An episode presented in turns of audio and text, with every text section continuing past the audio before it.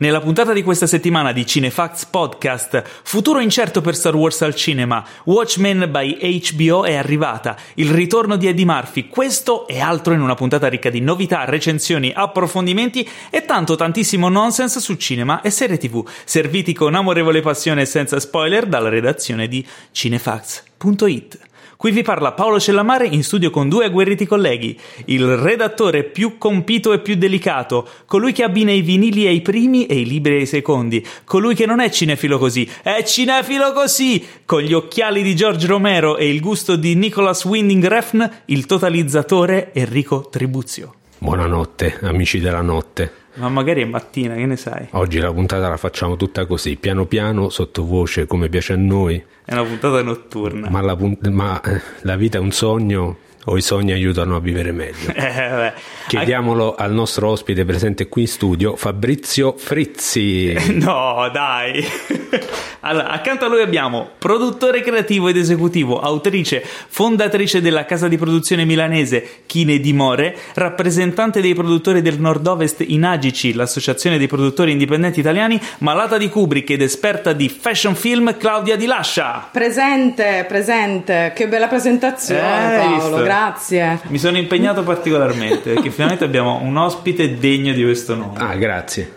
Non come te, come non gli come altri, io che sono il solito stronzo. Basta, no, non è possibile, Enrico, lo sai che ti apprezziamo, però oggi abbiamo un ospite di livello. Com'è andata la tua settimana, Claudia? Stressante, bellissima e affaticante per un produttore che ha tutti i clienti fashion che hanno bisogno di chiudere le consegne prima del festivo, sostanzialmente. Però ce la facciamo, ce la faremo. Fashion è fashion, non puoi esimerti. Non si può fermare la moda, è un'emozione.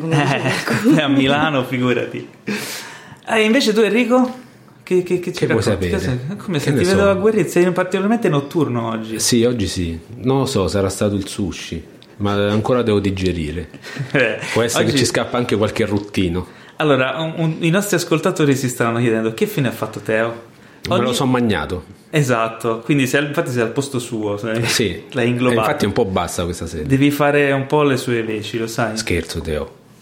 Come scherzo, Teo? Lo stai... No, perché ho detto che sto sulla sua sedia bassa. Allora, ultimamente si sono abituati i nostri ascoltatori alle mie assenze, perché ogni tre quarti ero via.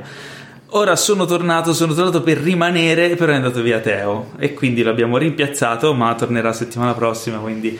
non abbiate paura. Allora, prima di iniziare, che già insomma dalla presentazione avete visto che ci sono degli argomenti controversi e controvertibili, ok? Controvertibili. Controtendenza. Anche. Tra l'altro vi metterò anche insomma alla prova, perché ho delle bombe di controversie. Ma nel senso, non vedo l'ora. Beh, di sto periodo parla di bombe, visto che quello sta succedendo in Siria non è proprio bombe metaforiche. Vabbè. Allora, la parola d'ordine di questa settimana è controvertibile. Questo è deciso. Ma prima di iniziare è il momento del nostro sponsor Infinity, il servizio streaming perfetto per i cinefili. Migliaia di film e serie TV nel catalogo, disponibili sempre su tutti i device, e ogni settimana in regalo un film premiere in anteprima per 7 giorni.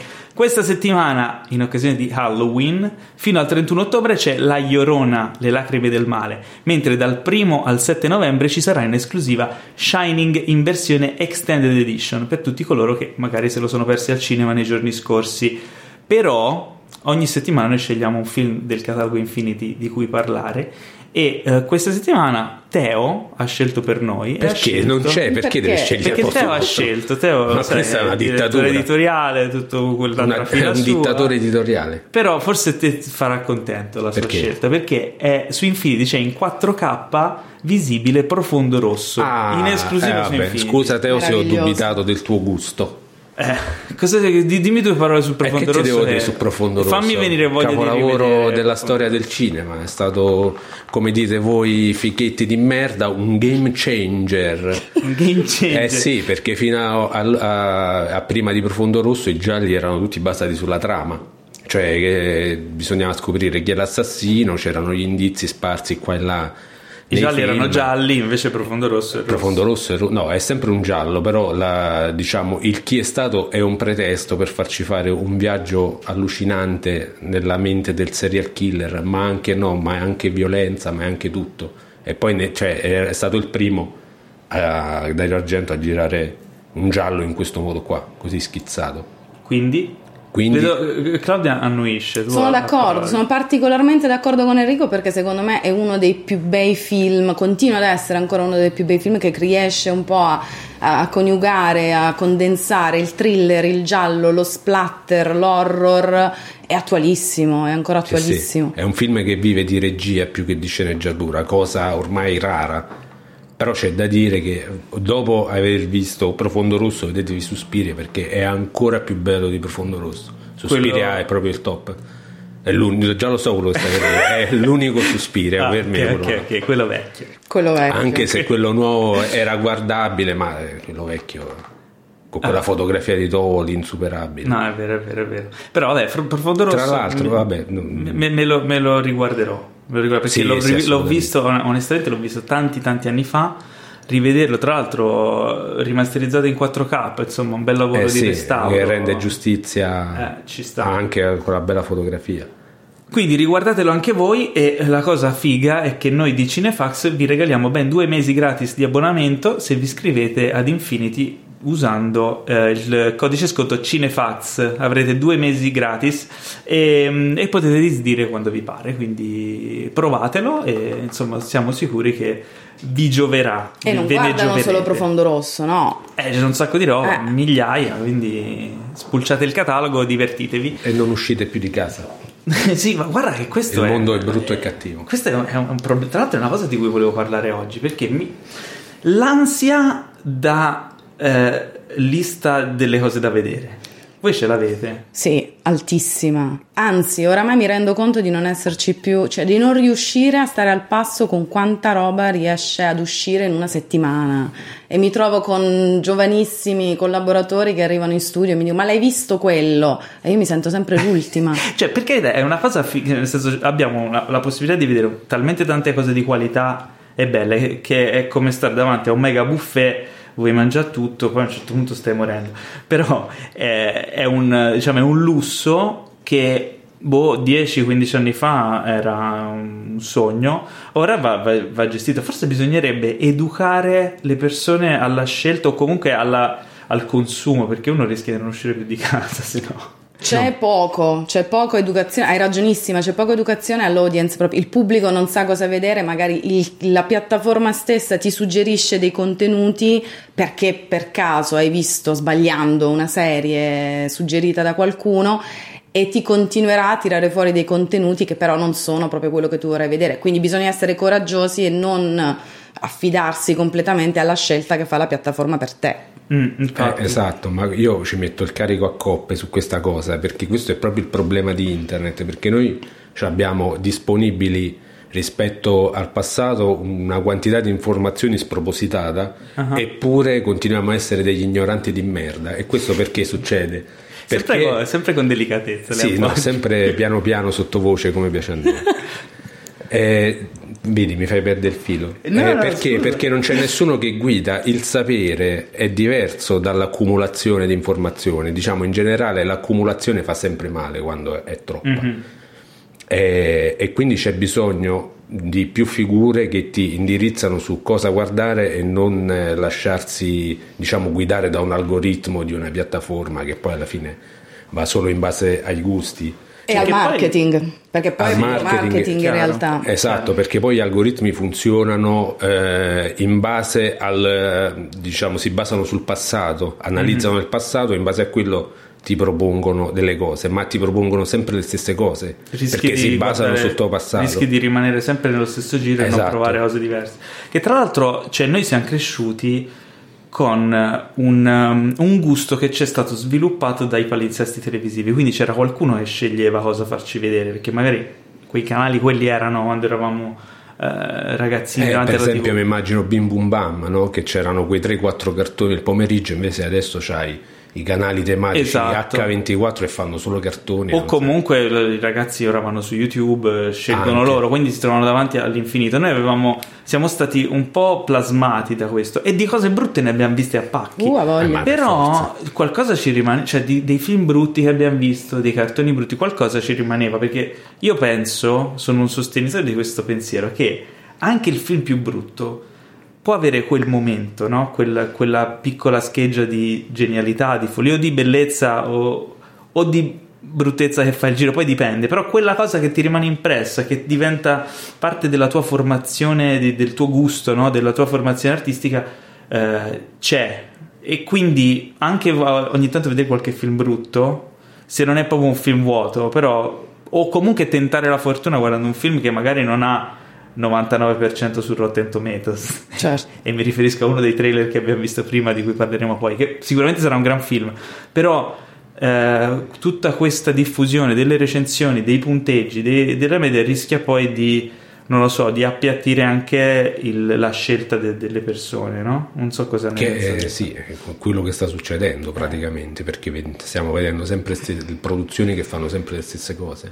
E un'altra cosa, e qui lancio la provocazione, questa è la mia bomba del giorno, per rimanere in tema, esatto.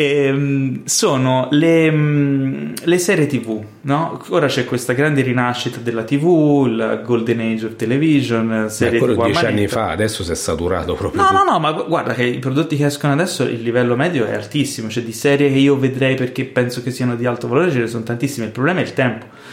Quindi secondo me, questa è la provocazione, nei prossimi anni si arriverà all'esplosione di questa bolla e si ritornerà a vedere più film che serie TV, perché il tuo tempo è limitato, il film sai che quello è, quello dura, ti guardi quelle 2 ore di film, anche 2 ore e mezzo, oppure un film di 3 ore come può essere il nuovo di Scorsese, però sai che quello è, che sono 3 ore e non sono 8, 10, 12, 13 sì, ore. Beh, di cui di 10 ore di roba che vedi, cioè di roba interessante sarà mezz'ora. No, vabbè, il resto è tutto riempito. Ci sono delle serie di cui su 10 ore di interessante ci sono 10 minuti, ci sono serie su cui di 10 ore ci sono interessanti 20, perché sono talmente dense, dipende dal prodotto.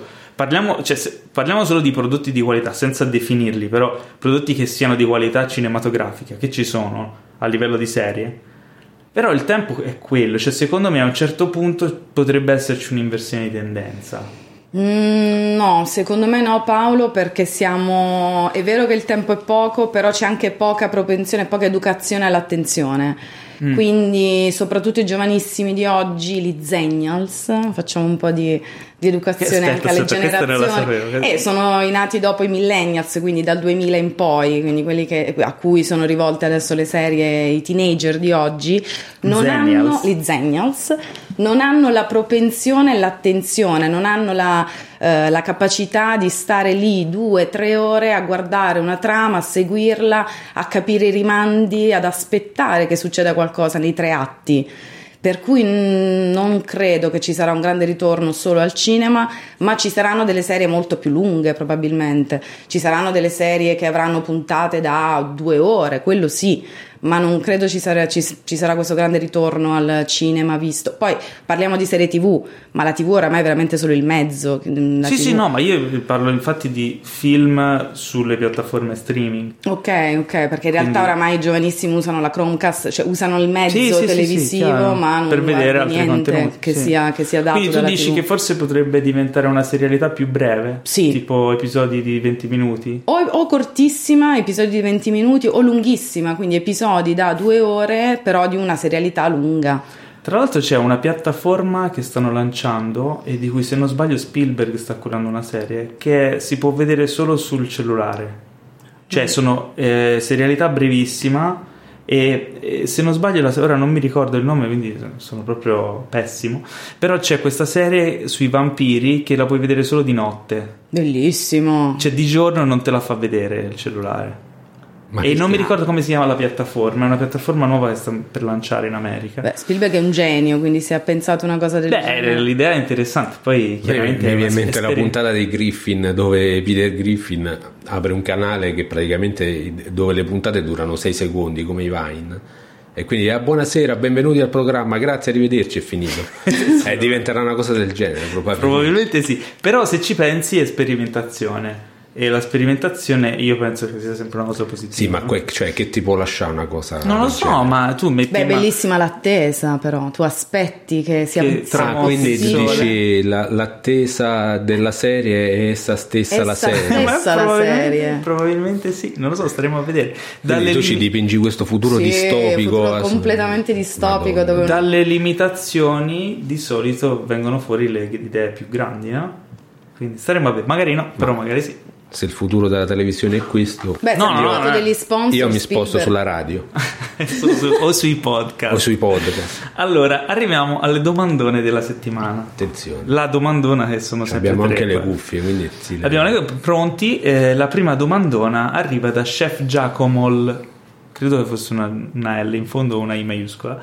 Che questa domanda è: quando un film floppa, a chi viene data la colpa? C'è uno più responsabile dell'altro? Ah, questa domanda può rispondere lei. Infatti l'ho inserita anche perché quando un film floppa non è mai colpa solo di una figura professionale del film, ma la colpa si dà al regista di solito. Esatto. Ma quando un film floppa è una serie di caratteristiche che non sono particolarmente riuscite, per cui una sceneggiatura che è un po' zoppicante, un regista che non ha ben letto e ben interpretato la sceneggiatura, un produttore che non ha dato il giusto valore al suo cast artistico, o magari un cattivissimo distributore che non ha saputo fare un P&A giusto per il film, quindi non ha saputo vendere il film nelle piattaforme giuste. Spieghiamo che cos'è il P&A. Il P&A è sostanzialmente il piano che serve, il piano di marketing che serve per lanciare il film. Quando un distributore prende un film in mano, decide, capisce che tipo di audience, che tipo di pubblico potrà vedere questo film, per cui fa delle operazioni di marketing per far arrivare quel prodotto cinematografico, perché non dimentichiamoci che il film è un prodotto, tanto quanto una maglietta, tanto quanto qualcosa che comunque va venduto e va rintracciato il suo pubblico. E quando un distributore sbaglia, canna, diciamo, fa il flop, il primo attore che sbaglia nella filiera è proprio il distributore. A me viene in mente, recentemente ho rivisto Grosso guaio a Chinatown di Carpenter, e ho visto per la tua mega maratona, perché io mi sto studiando Carpenter come se fosse il Vangelo. E praticamente c'erano i contenuti speciali dove parlavano tipo Carpenter, Kurt Russell, produttori vari, e praticamente dove spiegavano il flop che ha avuto questo film. Era un film altissimo budget, però ha fatto un flop spaventoso, tant'è che poi Carpenter non è più tornato sulle grosse produzioni, ha fatto solo film indipendenti, e praticamente lì... I produttori volevano un film alla Indiana Jones, no? Che era azione ma anche un po' ironico, comico, insomma misto, divertente. Commedia, divertente. Il problema è che Carpenter sì ha fatto una cosa divertente, ma stava avanti di 30 anni, perché ha preso l'eroe e l'ha fatto stupido come una mela, e praticamente si sono invertiti i ruoli, cioè quello che doveva fare la spalla è diventato il protagonista che faceva svolgere l'azione, e invece Kurt Russell faceva il cretino e faceva la spalla sostanzialmente. Sì, era super originale, all'epoca era una cosa spaziale, solo che praticamente il produttore del film, quando l'ha visto, tra l'altro neanche l'ha visto, perché poi raccontano che quando hanno fatto la proiezione interna, cioè sto produttore a un certo punto si è alzato e se n'è andato perché si doveva fare i cazzi suoi, è tornato alla fine del film e praticamente il giorno dopo ha mandato degli appunti su quello che non andava del film non avendolo visto, e loro si sono accorti di questa cosa perché praticamente faceva degli appunti su delle cose che nel film in realtà c'erano. E praticamente poi Kurt Russell dice apertamente: guarda, io ho parlato con una persona che era lì in riunione a un certo punto e questi hanno deciso proprio scientemente di affossare il film perché secondo loro non andava bene, e quindi praticamente non gli hanno fatto marketing, cioè questo film è uscito da che doveva essere il film dell'anno, all'inizio era pubblicizzato come il film dell'anno, poi alla fine l'hanno completamente abbandonato e la gente neanche sapeva che stava al cinema, tant'è che il film ha avuto un grandissimo successo di cassetta, perché poi alla fine la gente l'ha visto, certo.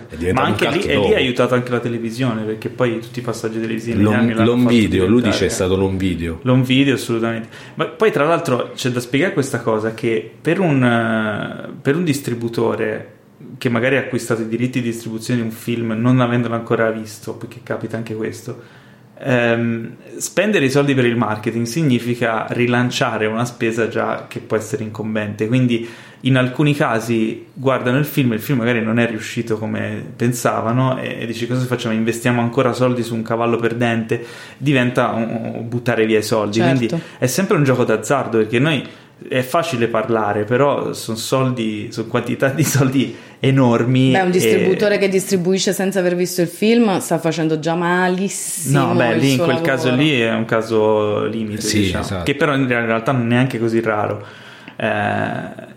Poi dipende dai vari casi. E però avviene, questo che ha detto Enrico avviene anche proprio negli studios, si decide scientemente di affossare un film magari perché ce n'è un altro in uscita molto più appetibile per il pubblico e quindi si decide di calmierare quello per far uscire l'altro. E tra l'altro comunque per dare una risposta al nostro chef Giacomo, in America, a Hollywood c'è questo detto: nessuno ci capisce un cazzo. Perché cosa vuol dire questo? Che magari fai un film bellissimo, fighissimo, il film più bello mai fatto, lo metti al cinema e non lo va a vedere nessuno. Fai un film mediocre, lo metti al cinema e per non si sa quale motivo tutti vanno a vederlo, ed è successo infinite volte e continua a succedere ancora oggi. Quindi alla fine dare le colpe è sempre un gioco un po'. C'è il caso sempre stupido, di Carpenter, no? dell'82 che c'era E.T. e la cosa. E.T. è diventato super film e la cosa invece è andato malissimo. Vabbè, lì era anche. Erano due generi diversi, però per dire. E.T. era un film più. Era un filmetto, però la cosa è un capolavoro. Sì, è chiaro. Lì però sono generi diversi. Sì. Hanno economie diverse. Però sì, la cosa è andato molto peggio di quello che poteva andare, perché comunque era un capolavoro. Per fortuna riscoperto dopo, per cui il capolavoro poi è il destino di Carpenter, è sempre quello. Sì. Però tu su qualsiasi argomento di questa puntata tu farai esempi con Carpenter. Esatto. Questo era il tema. Qualsiasi cosa. Questo periodo va così, che devo fare? Che ti devo dire? Va bene, noi apprezziamo Carpenter, quindi ci va bene. Allora, un'altra domanda. Spero che Giacomo, al nostro chef Giacomo abbiamo risposto in maniera esaustiva. No, bello, se Giacomo fa lo chef ed è interessato a queste cose, grande Giacomo, bravissimo, grazie, ci dai speranza, continueremo a fare i film allora. Sì, beh, poi magari dovremmo fare una. Tu prima hai parlato e poi magari approfondiremo un po' questo argomento del fashion film, sì. No? Tu sei un'esperta di fashion film, però ci sarà anche un genere sul food film, a parte i documentari. Però secondo me potrebbe. Ma non lo so. Non lo so, c'è già troppo in TV. Se smette la TV di fare format tutti identici, tra l'altro, uno uguale all'altro, cambia solo il talent. Io ci avevo provato con Cotto e Frullato. Beh, ancora completamente diverso, anzi, era dirompente, ed è ancora attualissimo. Ma non è. Poi non mi ricordo se è arrivato anche in TV Cotto e Frullato. No. Magari aver avuto Cotto e Frullato. No, perché in TV l'avrebbero voluto far diventare un format di food. Ecco. No, se smette la TV magari c'è spazio. Abbiamo noi produttori. Sì, abbiamo dei bei progetti. Ci hanno provato un po' di volte. Ci sono un po' di film sugli chef, su questi personaggi già ambientati nel mondo del food. Però nessuno è. Sì, ma è facile prendere. Adesso mi viene in mente Il segreto del mio successo, quello con Bradley Cooper, se non sbaglio, no? Sì. Però non l'ho visto io. Prendi e vinci facile, non è stai più una raccontando. Rom-com alla fine. Sì.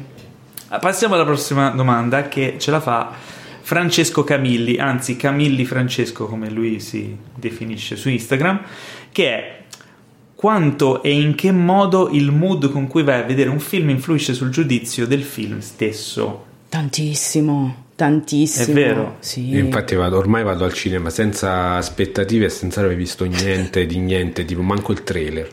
E prima di andare ti guardi il film di Carpenter. Esatto. Così per fare il metro dei paragoni. Mi vedo tanto Carpenter più o meno gli ha fatto tutti i generi, quindi.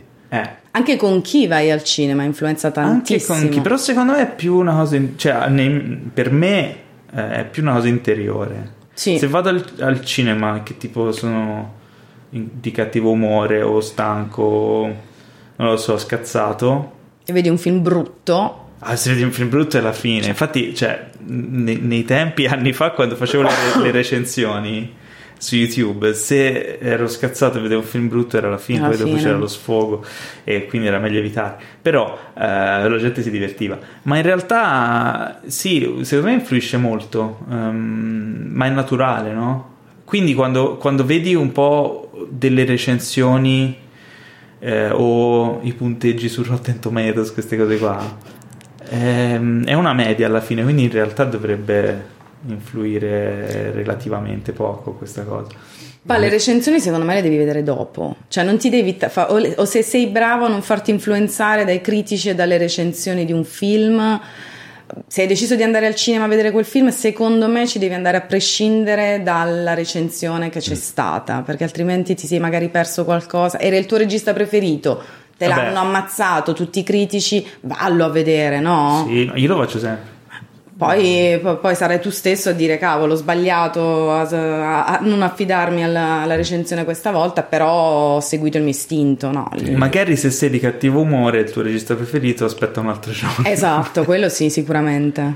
No, io leggo le recensioni solo quando sono indeciso. Invece quando ho deciso di vedere un film mi isolo totalmente. Hai mai visto Un giorno che eri di cattivo umore, un film di Carpenter? Forse sì, quello che recensirò stasera l'avevo visto un millennio fa e non mi aveva colpito particolarmente. Poi l'ho rivisto predisposto e ho detto cazzo che filmone. Ne parleremo dopo. Dopo. È un filmone. No, a me invece questa cosa qua mi è successa in passato con i classici del cinema, no? Quelli che la gente dice ma questo te lo devi vedere per forza. E mi sono forzato a vedere dei film vecchi e non ero nel mood giusto e non mi hanno colpito. Poi piano piano mi è tornata voglia di vederli e là ho capito perché sono considerati dei classici. Fai un esempio, dimmene uno. No. Ti posso dire? Non lo so, i classici in generale, quelli bianco e nero. No? Ah, ok, stiamo parlando proprio di classico. Sì, io a 20 anni ero un cretino, quindi dicevo, che cazzo, i film bianco e nero, te pare che mo vedo un film bianco e nero? Qualche volta mi sono forzato di vederlo e non mi ha colpito perché io ero un cretino che dicevo no, vabbè, ma ti pare che mi colpisce un film bianco e nero? Poi paradossalmente col tempo mi sono appassionato di fotografia. E fotografia, insomma, sviluppavo io le foto in bianco e nero. Allora ho detto ma fammi vedere questi come facevano. Ecco, per esempio un film che mi è venuto in mente è I soliti ignoti, sì. Che è un capolavoro quel film là. Di solito lo vedi a spezzoni quando passa sulla Rai, perché è il classico film da Rai Movie la domenica mattina, sì. No? E invece poi finalmente ho trovato una bellissima edizione in Blu-ray restaurata con la fotografia perfetta. Sono riuscito a apprezzare il lavoro che è stato fatto sulla fotografia e poi vabbè, il film è un capolavoro, cioè rubare una cosa seria. Voi al massimo potete andare a lavorare, la battuta della mia vita me la tatuerei sull'inguine. Ti la vedo. Quindi facciamo una cola agli esercenti, se qualcuno ci sta ascoltando, riprogrammate i film in bianco e nero, anche muti. Io vorrei un ritorno al cinema muto, soprattutto i muti. Buster Keaton. Ecco un altro per esempio. Quello Buster Keaton dovrebbero imparare un sacco di cineasti. Ecco un altro per esempio che mi è capitato l'ho visto in Cineteca qua a Milano anni fa, La corazzata Potionkin, no? Che tutti dicono la cagata pazzesca. Invece ho detto, non so, quel giorno che c'avevo ero ben disposto, ho detto ma fammelo andare a vedere, fammi vedere se veramente è una cagata pazzesca. Invece era un capolavoro, perché te accorgevi che era vecchio perché era in bianco e nero e muto, ma se vedevi come era montato sembrava uscito giorno prima. È di una modernità spaventosa, è un film d'azione che magna in testa tutti i film che escono adesso. Quindi fatevi un favore, andate a vedere La corazzata. No, vedetevi i film classici senza forzarvi. Quando una vocina dentro di voi vi dirà ma sì, ma guardiamoci questo film, così, allora a testa ognuno di noi dice no. Tu hai detto già La corazzata Potionkin, ok, un film in bianco e nero da recuperare. Claudia? Cavolo, un film in bianco e nero da recuperare. Allora, Luci nella città. Luci nella città, sì. Non l'ho visto, lo recupererò. Chaplin.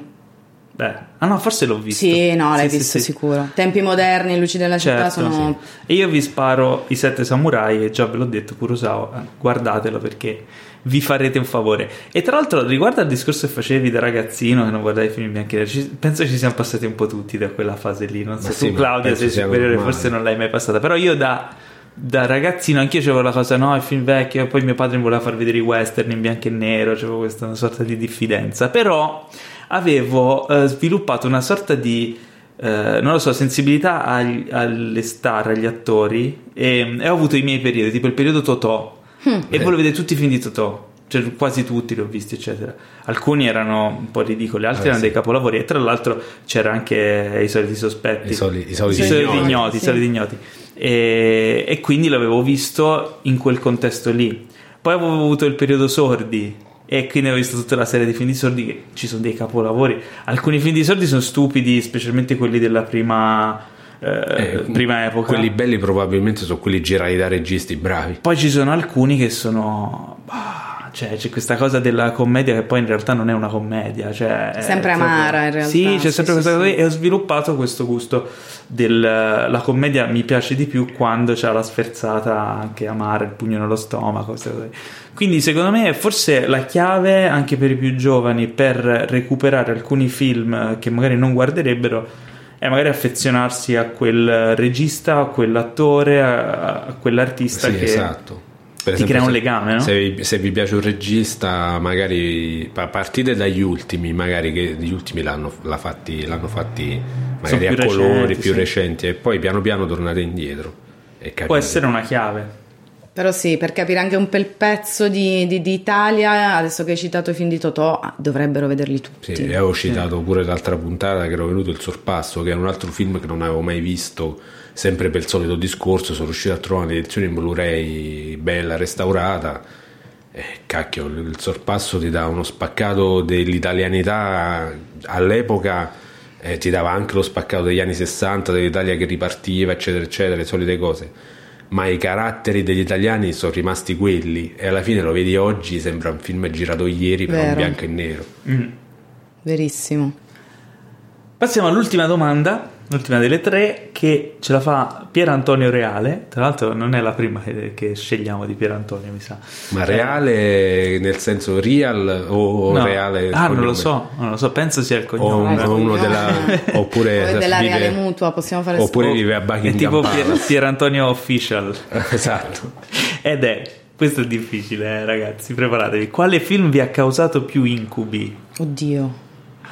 Bah, io ho paura di tutti gli horror, quindi non li guardo la sera. Hai paura, ma ti piacciono? Mi piacciono tantissimo, però li devo guardare con la persona giusta accanto, devo essere molto tranquilla, non devo avere troppi impegni il giorno dopo, perché lì mi si sedimentano proprio addosso e inizio a viverli male. Però forse The Ring. The Ring? Sì. L'originale o quello americano? L'originale. Okay. Perché effettivamente la domanda è un po' pericolosa, cioè fraintendibile, nel senso non è quello che ha fatto più paura, ma è quello che ha causato più incubi, quindi lo tradurrei come anche che ti ha lasciato inquietudine per più tempo, sì, no? Allora The Ring, sì, assolutamente. No, a me stranamente non è un horror e non è neanche un film di Carpenter. Come non è di Carpenter? No, è 2001 Odissea nello spazio. Oddio, no, perché? Le scene quando c'è quel cazzo di monolite immobile con sotto la musica di Ligeti, che sti cori che gridano. È inquietante. Madonna, io ogni volta lo vedo mi cago addosso. Bene, no, ma solo in quelle scene là. Cioè fermo, inquadratura fissa, sto monolite ripreso così fisso nella sua fissitudine, che non sai che cazzo è sto monolite con sta musica sotto che ti angoscia. A me ogni volta mi fa sta male. Però ora che Enrico ha citato Kubrick, in effetti togliendomi dall'horror, un film che mi ha causato un sacco di incubi è Eyes Wide Shut. Ah sì? Sì.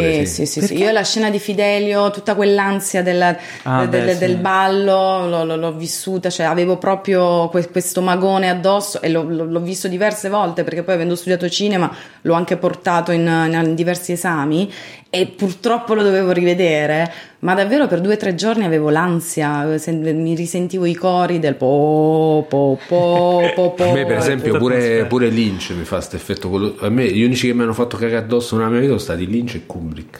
Lynch per subliminali. Sì, perché non lo so, hanno un modo di girare allucinante. Per dirti una stupidaggine, cioè Twin Peaks, che tu dici vabbè Twin Peaks mica una serie horror, stanno le scene quando c'è Bob che da lontano arriva verso di te, verso la camera, insomma, che a me fa sta male. Oppure quando Detective Cooper si guarda allo specchio e nello specchio c'è il riflesso Bob, cioè a me quelle cose là mi hanno inquietato di brutto. Però Shining ancora no. Shining stranamente no, perché era più dichiaratamente horror, quindi andavi là predisposto col fatto ok, mi vedo un horror, quindi ci stanno le scene di paura. Invece in questi altri film tu non ti immagini che ci stanno delle scene così inquietanti, e magari non lo so, a me mi fanno più effetto. Tra l'altro lo ridanno adesso in TV alla Shining rifatto, la notte di Halloween. Ah, bello, bello. Ma quello, la versione estesa? La versione estesa, ah. sì. Invece io, di recente, o risalgo veramente a tanti anni fa quando ero ragazzino, ma di recente l'ultimo film che mi ha inquietato tanto che per un paio di giorni mi ha lasciato questa inquietudine è stato Us di Jordan Peele. Non l'ho visto. Lì sì, perché c'è questa cosa del doppelganger, no? Di queste presenze. Mi ha creato un'inquietudine strana, forse è una cosa primordiale. Sì, probabilmente, tu l'hai la cosa del doppio. Infatti pure questa cosa di Lynch che ti ho detto è sempre la questione del doppio. Perché è quella cosa là. È un film che ha un'atmosfera di una presenza. Cioè poi il film in realtà scorre, non è particolarmente, non lo so, cioè finito il film è un bel film, un bellissimo film, ma non è che abbia qualcosa di particolarmente rivoluzionario, perché poi ha degli sviluppi forse anche, insomma, mi aspettavo anche di più, però c'ha questa atmosfera che funziona. Guardalo, Claudia, perché però guardalo di giorno. Guardalo di mattina. L'altro invece di quando ero ragazzino, che c'era, sempre tornando al discorso della TV, c'era la rassegna Notte Horror che dava Italia 1 all'epoca, il mercoledì, e Tibbia. Sì, quelle cose lì, e selezionavano, alcuni erano delle cagate, però alcuni erano belli, e uno che mi toccò particolarmente e credo che mi fece nascere l'amore per i film di zombie fu La Notte dei Morti Viventi, ma non era l'originale, era il remake del 90 di Tom Savini. Ora, ma non è, no, esatto, ero ragazzino, non sì, è paragonabile all'originale, chiaramente, però non so se sapete, Tom Savini, che è comunque uno dei geni dei special effects, dei make-up, sì, lui aveva combattuto in Vietnam e aveva fatto imparare anche il fotografo di guerra in Vietnam, no, forse aveva fatto il fotografo di guerra in Vietnam, aveva visto le peggio cose, cioè corpi maciullati, la qualsiasi. E quando poi era tornato in America, aveva iniziato la carriera nel make-up e special effects, lui riportava quello che aveva visto, quindi i suoi effetti erano super reali, particolarmente reali, perché erano ispirati a quello che lui aveva visto. Pesantezza. E infatti gli zombie in quel film lì, e vabbè anche tutti gli altri lavori che ha fatto, ora molti lo ricorderanno Tom Savini per il ruolo di Sex Machine in Dal tramonto all'alba, te lo ricordi? Sì, era lui, perché fa anche l'attore, faceva, insomma, ogni tanto appare.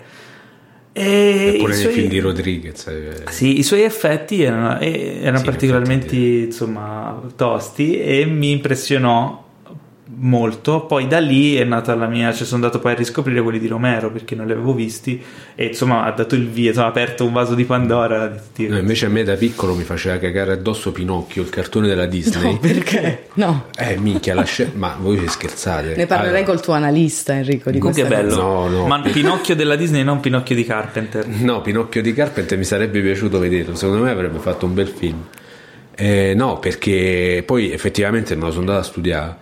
E praticamente le scene, ci sono proprio delle scene horror dentro Pinocchio, girate come horror, che sono la scena quella quando si trasformano in asini e la scena quando stavo dentro la balena. Quelle sono praticamente, Disney ha fatto vedere i film espressionisti tedeschi agli animatori, ha detto ecco io voglio sta cosa qua, quindi erano proprio scientemente costruiti per far cagare addosso i ragazzini quelle scene. E io ogni volta quando arrivavo a quel punto uscivo fuori dalla stanza, sentivo l'audio, quando finiva la scena ti entravo. Quindi anche tu sei vittima della macchina nordamericana dell'industria. Sì. Sei vittima della pianificazione disneyana. Beh, la Disney ci ha fatto danni a tutti, vabbè, siamo tutti figli della Disney. Sì, fino a quando ero adolescente io vedevo solo cartoni animati della Disney. E facevano paura tante scene. Adesso io ancora, se vedo Bambi quando gli muore la mamma, io soffro tantissimo. Facevano più paura quelli quando era vivo ancora Disney, perché secondo me lui era un sadico, oppure cioè, sapeva che per dare delle emozioni forti ai bambini li dovevi spaventare, e questo c'ha, secondo me, è legato anche a una tradizione proprio delle favole, per esempio nord europee, che erano molto spaventose, erano molto truculente. Lo stesso Pinocchio, il libro di Collodi era, cioè, a un certo punto mi pare Sì, cioè, tipo Pinocchio lo picchiano, lo bruciano. Ma anche quando si brucia le gambe. Ah, gli brucia le gambe, sì. Lui si brucia le gambe, sì, sì. Però sì. Erano storie che comunque al ragazzino, al bambino gli insegnavano, cioè la vita non è tutta rose e fiori, devi stare attento, devi svegliarti, invece adesso è tutto però rimanendo in tema Disney, passiamo alle news e come ho anticipato a inizio puntata nei titoli, il futuro di Star Wars è a rischio al cinema. Ahia. Che cosa meno male. No, in realtà non lo so se cioè, dubito che sia a rischio, però non so se sapete che era in programma lo sviluppo di una nuova trilogia cinematografica dopo la chiusura di questa, come si dice, una nonnologia di 9 film, la saga degli Skywalker, che il sagone degli Skywalker che si concluderà questo Natale con l'episodio 9. Stavano sviluppando una nuova trilogia gli autori di Game of Thrones, quindi David Benioff e D.B. Weiss, ok? Promette bene.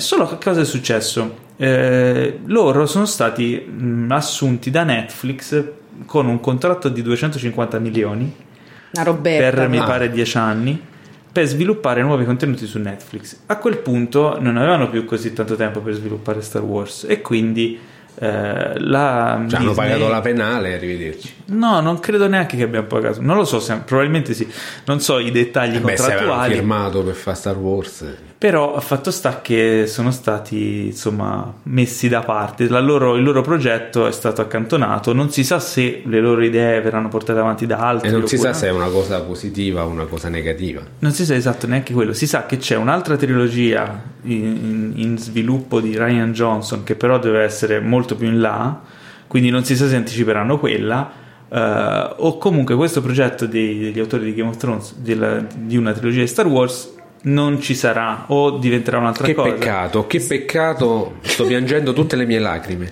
Slitteranno, non lo so, cioè slitteranno nel senso passeranno degli anni in più prima di rivedere Star Wars al cinema, non lo so. Speriamo. Ma non sarebbe male effettivamente, perché sì, una sovraesposizione di Star Wars che non ci vorrebbe. E poi tra l'altro c'è la serie The Mandalorian su Disney Plus in arrivo, ecco, imminentissima, ecco perché l'hanno bloccata, perché devono lanciare la nuova serie. No, in realtà i piani loro, allora c'è stato un cambio di rotta su Star Wars perché dopo il flop di Solo hanno capito che non potevano farci. Solo è stato un flop, cioè flop nel senso che ha incassato qualche svariata decina di milioni di dollari. Penso abbia incassato 250, meno di 300 o intorno ai 300. Beh, è arrivato al break even comunque. Non credo. Per quanto hanno speso di marketing e di produzione era una roba gigante. O comunque ben al di sotto della media di Star Wars, e quindi è stato un campanello d'allarme. Al che hanno deciso di fare un po' retromarcia e dire ok, magari 2 film all'anno, perché comunque era uscito parecchio accavallato con l'episodio 8. E hanno rallentato, cosa giusta secondo me, perché se non ci fai venire voglia di vederli, chi ci va? Infatti Star Wars devi creare l'evento, esatto, è un film evento, devi creare un po' d'aspettativa, fai passare 1 o 2 anni prima, direi anche nuovo. 3 o 4. Prima ne passavano 30, ecco, ne passavano 30 e passa 6 mesi e infatti non ha molto senso, quindi vedremo cosa succederà. Però questa è stata la notizia breaking news degli ultimi giorni.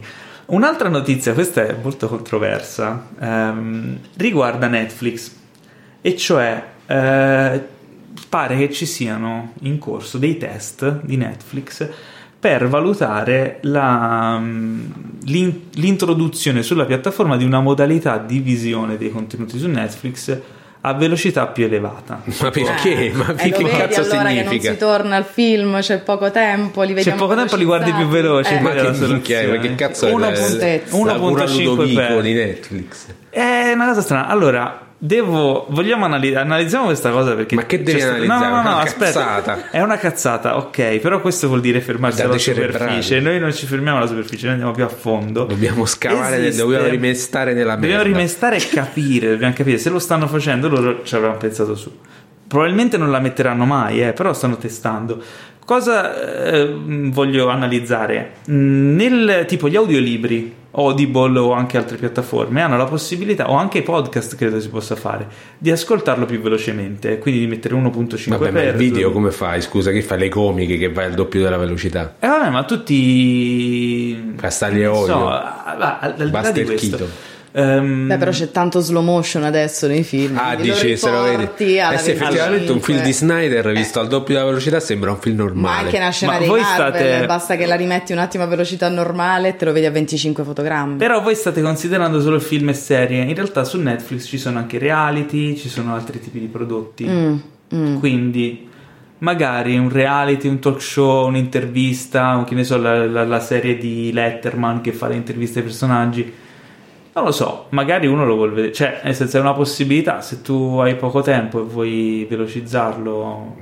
Come lo segui con i sottotitoli, tipo Super Viki, inizi a leggere magari se nella tua lingua riesci a seguirlo magari anche più veloce. Io vorrei stare nella stanza di quello che ha deciso questa cosa, che ha tirato fuori, ma mandiamo i film al doppio della velocità. Ma magari non è per i film. Vabbè, ho detto film, qualsiasi cosa. Facciamo delle cose al doppio della velocità. Tutti bravo, genio del Novecento. No, si sono scatenati tutti in America così. Appena è venuto fuori questo qui, che tra l'altro è una voce di corridoio, non si sa neanche se sia vero. Però probabilmente è qualcosa di vero c'è. Probabilmente girava della roba tagliata malissimo. È uscita fuori sta cosa. Però è venuto fuori il putiferio. Tutti a dire così distruggi l'opera, eccetera. E siamo d'accordo, però magari appunto, si è considerato che magari c'è, che ne so, il film di Scorsese dura 3 ore, 3 ore, vabbè, lo guardo 1.5 per, così mi dura 2 ore. Ma che minchia è? Ma chi è questa persona che pensa così? Dico, idealmente potrebbe essere così, ma nella realtà magari uno lo userebbe soltanto per un certo tipo di contenuti che hanno un altro tipo di valore. Non lo so. Chissà se dimezzano anche, sai che i film si pagano anche a minuto, i film, le serie, quindi che fanno poi? Ce li pagano meno noi produttori perché dura meno. Guarda, subito il dente avvelenato. Certo, se mi dura la metà. Guarda Claudia, quest'ultima produzione il 90% della gente l'ha guardata 2x, quindi ti paghiamo la metà. Ti paghiamo la metà, sei felicissimo. Esatto, guarda. Cetriolo sempre lava.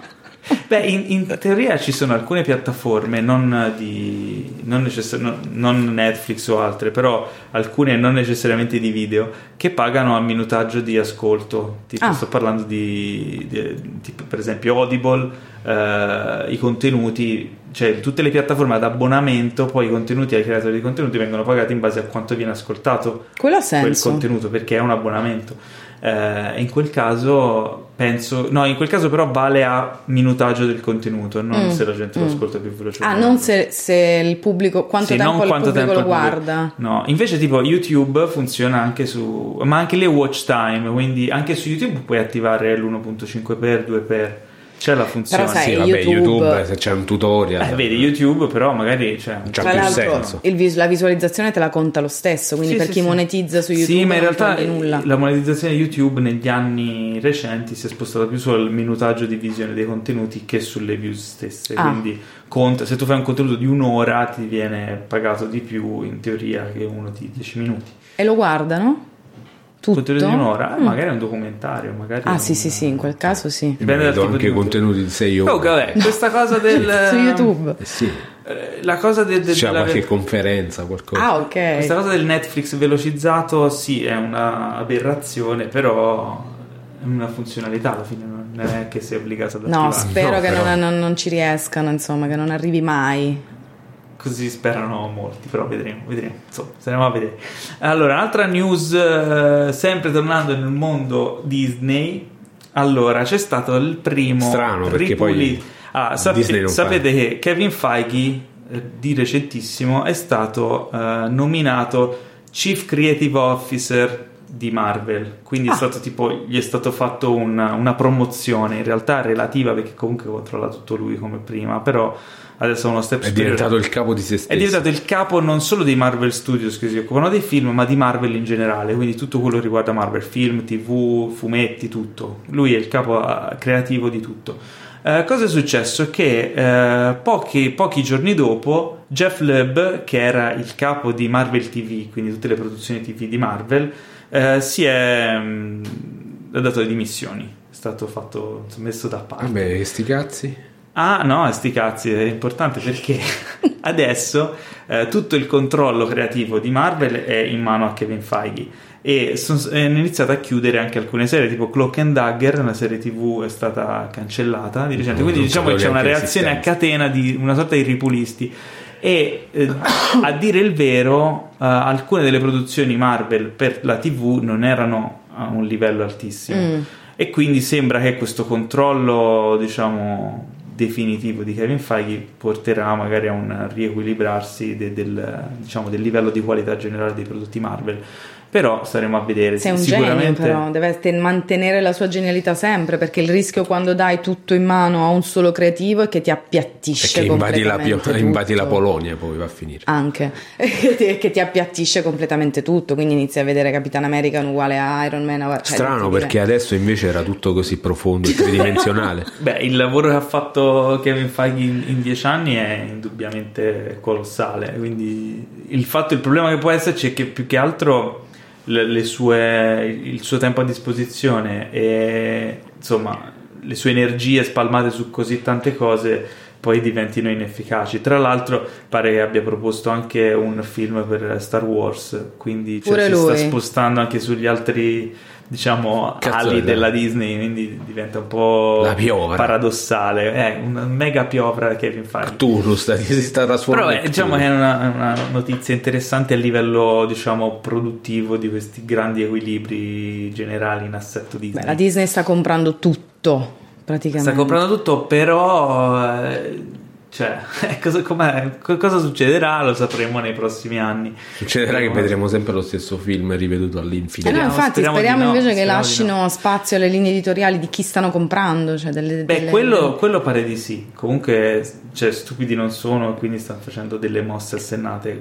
Penso che tutte le varie branche avranno diverse linee editoriali, quindi cercheranno di non appiattire, anche perché farebbero si ammazzerebbero, esatto. Quindi cercheranno di prendere un po' tutti. Tra l'altro è stata annunciata anche una serie di Alien, quindi quella la vedrei. No, dai, perché? No, sì. Serie antologica, staremo a vedere. Allora, un'altra notizia di casting: il nuovo film di Aaron Sorkin che si chiama The Trial of the Chicago 7, di cui già era stato annunciato come cast di Redmayne e Sacha Baron Cohen. Si sono aggiunti anche Michael Keaton e Thomas Middleditch, che se non conoscete è il protagonista della serie Silicon Valley di HBO, è un comico molto molto forte. Il film di Sorkin, tra l'altro, ma lo dirige lui. Diretto e scritto da lui, come come si chiamava l'altro, quello con Idris Elba, e Molly's Game, tra l'altro, che a me è piaciuto anche molto. Nuovo film di Sorkin con la regia e sceneggiatura.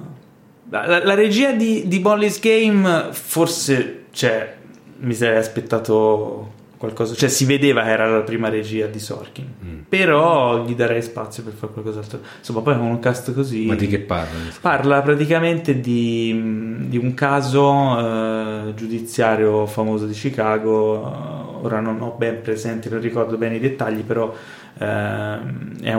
penso che sia molto di procedural, quindi tribunale. Sì. Anche perché lui è uno che praticamente nei film suoi si parla e basta, quindi diciamo sta nel suo. Vabbè, insomma, anche il suo. È roba sua. E poi concludiamo queste news con una news un po' tecnica, un po' interessante, un po' di sperimentazione. Mi stai dicendo che facciamo del becero tecnicismo? Facciamo del mezzo tecnicismo. Devi sapere, Claudia, che c'è un angolo che ogni tanto facciamo sul podcast, che è l'angolo del tecnicismo becero, dove andiamo a spiegare in maniera semplice ma un po' più approfondita un aspetto tecnico del movie making, del cinema, insomma, anche sia in produzione, sia in post produzione, sia in proiezione addirittura, e quindi cerchiamo di sviscerare un po' queste cose. Bravi. L'argomento, il pubblico tra l'altro apprezza l'argomento, mi è stato dato lo spunto da questa news riguardante James Cameron. Allora, abbiamo parlato qualche settimana fa di Gemini Man, il film con Will Smith, e non abbiamo detto una cosa importante: il che film puzzava di capolavoro. Puzzava di capolavoro tantissimo, ricordiamo, proprio marcissimo, ma proprio da lontano.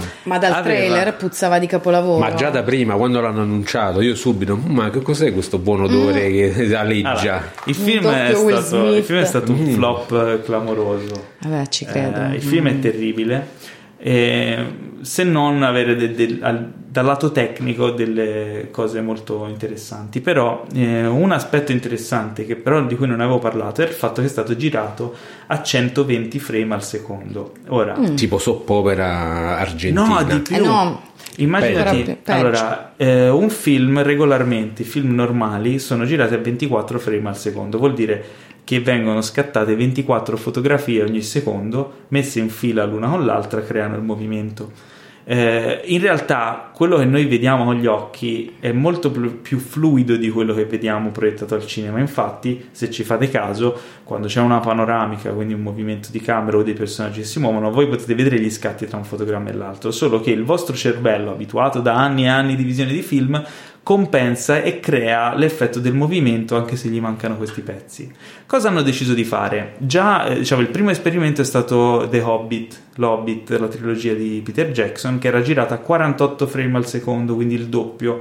L'effetto che faceva su schermo era di vedere una telenovela, esatto. Quindi super fluido, non siamo abituati a vedere quel tipo di cosa, sembrava di vedere la televisione, sembrava di vedere un prodotto TV, perché la TV, questo perché la TV gira normalmente a un frame rate, cioè una frequenza di fotogrammi più alta rispetto al cinema, e è un effetto controproducente perché inconsciamente vedi qualcosa di più reale ma perdi l'effetto cinema.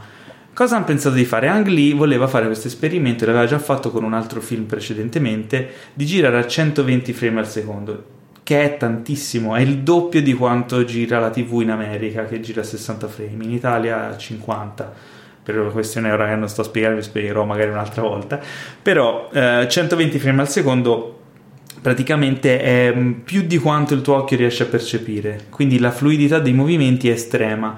Purtroppo dove l'ho visto io proiettato non era proiettato a 120 frame al secondo, perché sono pochissime le sale che hanno la tecnologia necessaria a proiettare a quella frequenza, e quindi mancava quell'effetto lì. Però da quello che ho letto, da chi l'ha visto, diciamo che l'effetto era quello di, appunto, come dicevo prima, vedere una super soppoperona, e dice, invece di vedere i personaggi vedevi Will Smith truccato col make up, cioè vedevi l'attore, perché era una ripresa talmente tanto realistica che tu vedevi che era un set, vedevi che era uno stunt, che vedevi tutta la finzione che c'era dietro, perché era proprio come essere lì e vedere la realtà. Quindi, spero non abbia girato in pellicola, perché se no, è buttata veramente tanto. Ma credo che in pellicola non si possa neanche fare. Forse si può, ma per brevissimi lassi di tempo, perché finisci subito la pellicola.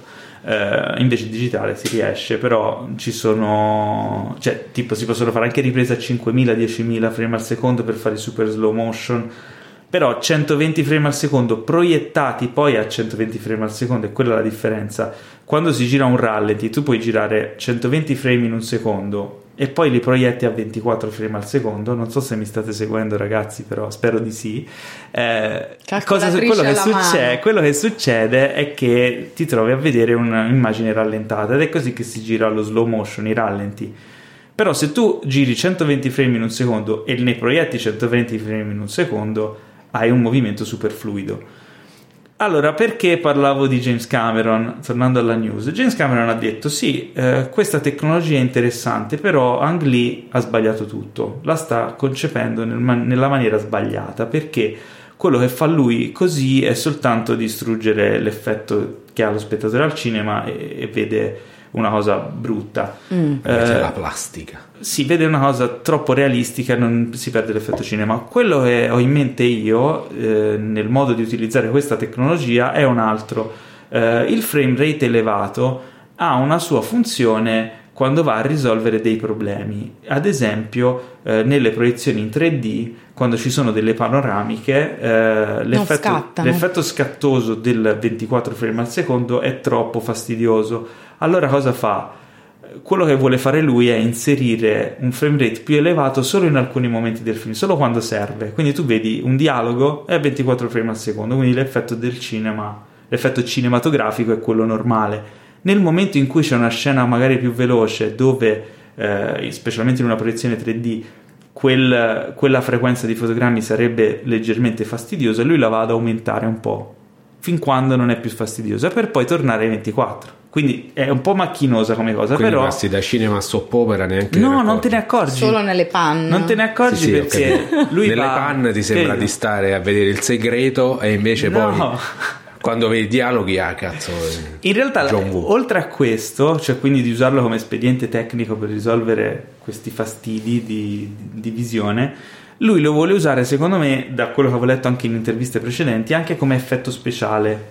Ti faccio un esempio, non lo userà così probabilmente, però per farvi capire, tu stai vedendo una scena normale, vedi 24 frame, proiezione normalissima, poi a un certo punto il personaggio inizia a sognare e vedi una proiezione tipo a 60 frame, quindi ti dà un effetto diverso, allora diventa un effetto speciale. Oppure, che ne so, la usa in modo narrativo, che ne so, Matrix, quando sei in Matrix a 24 frame al secondo, quando va nella realtà a 60 frame al secondo, per esempio, no? Avrebbe un effetto narrativo, cioè avrebbe un senso, sì. E questo è un modo, vedi, in cui James Cameron, che è uno sperimentatore, che è un artista, ed è un narratore, riesce a prendere la tecnologia e usarla come elemento narrativo, come strumento narrativo, e questa è una cosa figa, ed è anche penso la ragione del suo successo, insomma. Quindi poi però no, in Italia non lo proietterà nessuno così, quindi ci attacchiamo. Guarda, che in realtà io l'Hobbit lo vidi proiettato a Milano. Sì, no, poi anch'io. A 48. Io a Roma lo vidi. Beh, stiamo parlando di Milano-Roma, però non, esatto. Purtroppo le sale non sono attrezzate. I proiettori digitali in realtà fino a 48 credo che ci arrivino quasi tutti. Sono frame rate elevatissimi, tipo 120. Che sì, ma quando mi dicono giriamo in 8K e io poi spiego che comunque sempre massimo a 1920 o 1080, cioè più di 2K non si arriva al cinema oggi. No, beh, quindi 4K sì, però 8K se devi fare una post produzione della Madonna. Se abbiamo un sacco di effetti speciali, sì. Ma anche questa tecnologia mi sembra ottima. Se non dovesse fare un sacco di effetti speciali frame by frame, sì, perfetta, perché è un sacco di definizione. Sì, in realtà, cioè, tutto è avere la concezione di come poi userai quello strumento, perché raccogliere più informazioni possibili senza poi sapere cosa ne farai è controproducente. Quindi, insomma, staremo a vedere. Più che altro sono molto curioso di vedere cosa si inventerà con Avatar, con i nuovi Avatar, perché ma usciranno, non usciranno? Sì, sono già uscite, prevista 2021 se non sbaglio, e poi a cadenza di 2 anni. Usciranno il 2 e il 3 e se vanno bene anche il 4. Ci ha messo solo 12 anni per fare. La cosa interessante secondo me non è Avatar stesso, ma è l'attesa, è il fatto che è un suo outlet sperimentativo, cioè parla in italiano per cortesia, che io vengo dalla strada e ti do 2 pizze in faccia. È un suo sfogo creativo, tecnico e sperimentativo. La sua sega.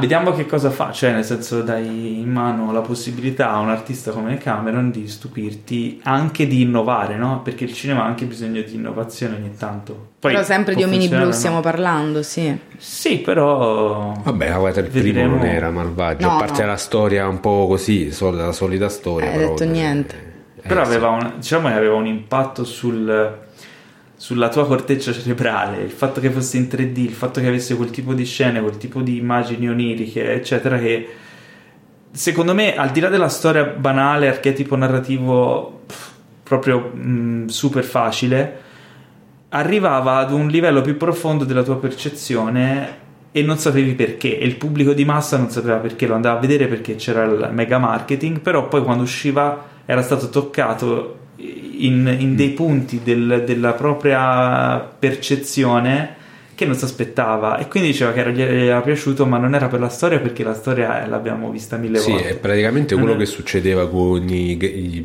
cartoni di Walt Disney, i lungometraggi di Walt Disney. Pensavo mi avessi detto qualcosa di Carpenter. No, invece stavolta ti ho stupito. Passo da Carpenter a Disney così, come.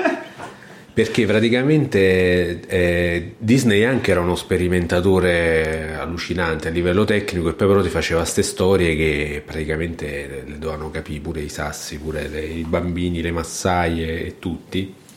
però in realtà c'era un senso in questa cosa. Infatti negli appunti che Eisenstein ha scritto su Disney, praticamente lui dice che Disney aveva questa cosa fantastica che riusciva ad arrivare alle persone perché lui toccava delle corde che addirittura erano delle cose tipo preinfantili, precognitive, cioè andava praticamente direttamente nell'inconscio senza passare nel tuo cervello, e quindi praticamente lui c'aveva la magia di Disney, era sta cosa qua che lui ti riusciva ad arrivare praticamente nell'inconscio senza che tu te ne accorgessi, e quindi qualsiasi cosa facesse c'aveva successo. Non è una cosa da poco ed è una cosa importante. Era, infatti lui l'ammirava molto perché dice questa è proprio una qualità degli artisti veri, cioè solo gli artisti veri riescono a arrivare a questi livelli. Sì. Bene, passiamo ai trailer. Basta. Vabbè. No, però questa cosa del frame rate stasera sto troppo serio, però stasera me la studio, sto snocciolando. No, dicevo, questa cosa del frame rate non so quanto sia comprensibile per il pubblico, però secondo me, se andate a vedere per esempio su YouTube ci sono spesso dei video a 60 frame, c'è scritto 1080 con un 60 vicino, quando selezioni la qualità del video puoi vedere la differenza tra un video a 60 frame e un video normale che di solito è 25-30, per capire questo effetto qui. Poi insomma, quando andremo tutti quanti in sala a vedere Avatar 2, cioè diciamo in un secondo ci sono più informazioni, ci sono rispetto più informazioni è un movimento fluido rispetto a un movimento scattoso. Ma quindi Avatar già Cameron l'ha già girato a 120, ha già deciso. No, allora Avatar 2 sarà, invece di questa cosa, sarà girato a 24 una parte del film, a 48, 90, non lo so quanto sarà il frame rate che userà, alcune altre parti del film probabilmente a 48, perché sa che i cinema bene o male tutto il mondo possono proiettare a 48, però poi nel film che tu vedrai, in realtà il film sta andando a 48, però quello che tu vedi è 24 fino alle scene in cui lui switcha a 48, comunque fa un'accelerazione, non è un'accelerazione, poi è un aumento della fluidità del film in alcune parti del film. Questo è quello che si sa, non si sa come lo userà, in che modo, in che quantità, però si sa. Ma in realtà il flop di Gemini Man è risultato poi in lui che ha fatto, in James Cameron che ha fatto queste dichiarazioni, ma in realtà aveva già parlato di questa cosa già credo un paio d'anni fa, quando stava ancora in pre-produzione con Avatar 2. Però a scanso di equivoci, secondo me, io ancora non l'ho visto Gemini Man, forse, però da quello che mi sta dicendo mi ha incuriosito stranamente. Però, ma perché vorresti vederlo a 120? Perché vorrei vedere Will Smith che cazzo ha combinato, perché secondo me è quello il problema. Il problema di Gemini Man non so i 120 fotogrammi, è la sceneggiatura esatto. Ma ne ho parlato poi, i problemi scorsa. Dei film sono quelli, non è, ne ho parlato anzi 2 settimane fa, ne ho parlato nel podcast quando l'ho recensito, che il problema del film non è tecnico ma è creativo, di scrittura creativo, sì. In realtà avrei anche avuto piacere di vederlo con quella tecnologia, visto che comunque l'ho visto però a 120 fotogrammi la sceneggiatura fa sempre cagare. Sì, fa sempre cagare, però almeno hai visto una cosa ma diversa. Se la mandi a 1,5 esatto, per diventerebbero la dovresti mandare diventerebbero 180. Esatto. Vabbè, 180. Ora magari c'è qualcuno degli ascoltatori che sarà con la calcolatrice. Sì. Va bene, comunque passiamo ai trailer. Abbiamo visto un po' di trailer interessanti. Il primo è un documentario. Interessante su questi paroloni. Vabbè, dai, il primo documentario era interessante. Il titolo è quello di un nome di un quartiere di Milano, QT8. Ah, giusto. Che però non sta per QT8, che stia quartiere, non lo so. Scriveteci se qualcuno lo sa perché quel quartiere si chiama QT8. Vabbè, c'è un quartiere di Milano, per chi non è di Milano, che si chiama QT8, proprio le 2 lettere. Una cosa distopica, ci vorrei ambientare un film. Mentre questo film si chiama QT8 The First 8, cioè i primi 8, e parla dei primi 8 film di Quentin Tarantino, quindi QT sta per Quentin Tarantino. e a qualcuno di noi verrebbe voglia di trasferirsi a QT8 subito. Solo per dire, no, perché io abito in Quentin Tarantino 8. Chissà, la Lombardia Film Commission dovrebbe dare dei soldi a questo film, davvero. O il contrario. Il film è interessante perché ripercorre tutti i primi 8 film di Tarantino, intervistando i vari attori e persone coinvolte nei film a raccontare aneddoti. Fondamentalmente questo mi è sembrato di capire dal trailer. Sì, tipo un cinefact podcast su Tarantino. Il film dovrebbe distribuirlo cinefact. Esatto. Prodotto da Tarantino? Non credo. Non credo. Una macromarchettona che si è fatto da solo. No, non penso. Però la cosa strana è che dei film di Tarantino si sa praticamente tutto. Cioè, certo, molte delle cose che si vedono raccontate nel trailer io già le sapevo. Però, per esempio, la scena Diane Kruger in Bastardi senza gloria, la scena in cui viene strangolata, in realtà le mani dell'inquadratura sono di Tarantino.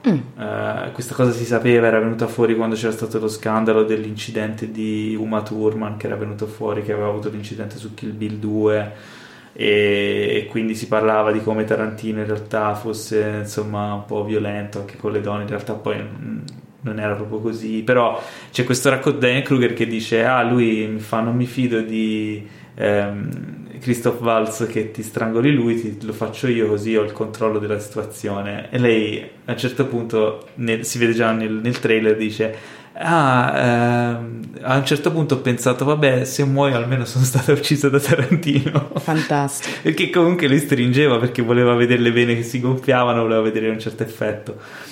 Ed era una storia che si sapeva, quindi sono storie più o meno note, però raccontate dai protagonisti, quindi insomma sembra sicuramente interessante da vedere, specialmente se uno è fan di Tarantino, no? Questo sì lo voglio. Allora sì, non avevo capito che fosse sulle persone, cioè è proprio raccontato dai protagonisti. Sì. Spero non sia solo aneddotica, ma ci sia anche qualcosa del processo creativo di Tarantino quando fa i film. Beh, lo spero anch'io, perché effettivamente quella è la cosa più interessante alla fine. Per un attore essere diretto da Tarantino e raccontarlo magari ti può dare una visione anche di quello che succede sul set di Tarantino, di come lui si comporta. Sì, ma ti dà la visione di come lui dirige gli attori, magari, sì. Però su tutto il resto sarebbe interessante. Poi si vedono anche immagini dei primi film di lui sui set dei primi film, quindi insomma sembra ci sia del materiale interessante da tenere d'occhio. Non si sa ancora su che piattaforma sarà distribuito, perché già lo sappiamo che non uscirà chiaramente però può darsi che esca in qualche sala, magari una distribuzione limitata, non si sa ancora nulla, è uscito solo questo trailer. Che tragedia, staremo a vedere. Mentre si sa che sarà distribuito su Disney Plus The Mandalorian, ma appunto, dai, la serie di Star Wars. Ma ogni volta che ci sto io esce un trailer di Mandalorian, anche l'altra volta. Vabbè, però questo era bello succoso, più che altro insomma, per chi l'ha visto, la voce narrante di Werner Herzog che fa da padrone. Ma perché? Non lo so, però Herzog è strano. Non è trapelato niente. Herzog si presta a queste cose. Già aveva fatto il nemico, il cattivo nel film Jack Reacher. Infatti nel primo trailer, no? E quando ti appare così di botto, senza senso, Herzog così, all'inizio ci rimani male, dici, ma che cazzo ci sta a fare Herzog là dentro? Poi però ci pensi, dici, effettivamente questa è una cosa che farebbe Herzog, sì, perché è una cosa che ti stupisce totalmente. Chi gliene frega? Chi gli frega, è vecchio, i soldi ce l'ha, ma fai documentari sui vulcani ma lui secondo me si diverte, ma poi c'è essere lì in quella macchina produttiva lì, poi come attore, quindi sta lì, è anche rilassato, anche tutelato. Sì, tutelato, rilassato, non abituato a spostare le navi sulle montagne. Cioè, è una passeggiata per lui, secondo me se ne giova anche. Sì, vacanza premio, più o meno. Cioè, però mi incuriosisce, perché comunque Herzog, il problema sai qual è? Se nel mondo di Star Wars il film tra l'altro ha un'estetica proprio dei vecchi Star Wars, tutto molto analogico, tutto reale, al di là dell'analogico, proprio la fotografia non è quella fotografia solida patinata che c'hanno tutti i blockbuster. Infatti è molto, hanno fatto un bel lavoro secondo me sulla fotografia, è ricco, c'è questa cura, mi sembra anche molto attinente alle origini. E poi a un certo punto ti vedi Herzog, perché vedi Herzog, non vedi il personaggio. Sì, chi cazzo lo sa, chi lo sa chi è quel personaggio. Ma poi comunque Herzog è Herzog, può fare chi vuole, fa lui stesso, però ce lo vede Herzog. E questa cosa non so se che poi fare as himself. Sì, Herzog nel mondo di Star Wars. Vabbè, questa è la nota che mi sento dire. Il trailer è molto bello, molto interessante, c'è questa storia di questo Mandalorian, cioè mandaloriano, che ha l'armatura che è uguale a quella di Boba Fett, ma non è Boba Fett. Tra l'altro è interpretato da Pedro Pascal, anche se non si vede nel... Chi è Pedro Pascal? Pedro Pascal è un attore molto bravo. Vuoi qualcosa, Pedro? No, qualcosa, dai, non sai chi è Pedro Pascal, ma no, l'hai visto 100.000 volte. È quello del trio. Ha fatto un botto di film. Non si vede, no, il cazzo faceva... c'ha la maschera tutto il tempo. Ti dovrei far vedere la foto. Poi ma vedere... nel podcast non quando ti farò vedere la foto, tu dirai: ma quello Pedro, bevi qualcosa, Pedro. Vuoi bere qualcosa, Pedro? Claudia, ce l'hai presente Pedro Pascal? Nemmeno tu. Vabbè, ragazzi, no, vi faccio vedere la foto di Pedro Pascal dopo, quando avremo finito il podcast, e voi direte: bevi qualcosa. Vabbè, comunque Mandalorian ti intriga? No, non tanto. Tu sei fan di Star Wars? No, io l'ho recuperato in tardissima età. Sì, anch'io. Io ero di quelle che si vergognava quando tutti parlavano di Star Wars. Ma come? Non hai visto Star Wars? Poi l'ho recuperato. Però non ti devi vergognare delle tue scelte. A me quando mi dicevano: ma non hai visto Star Wars? Sì, non me ne frega un cazzo. No, questa è la risposta. Game of Thrones, non ho visto. Come non hai visto? Guarda, ti sei risparmiata 10 anni di vita.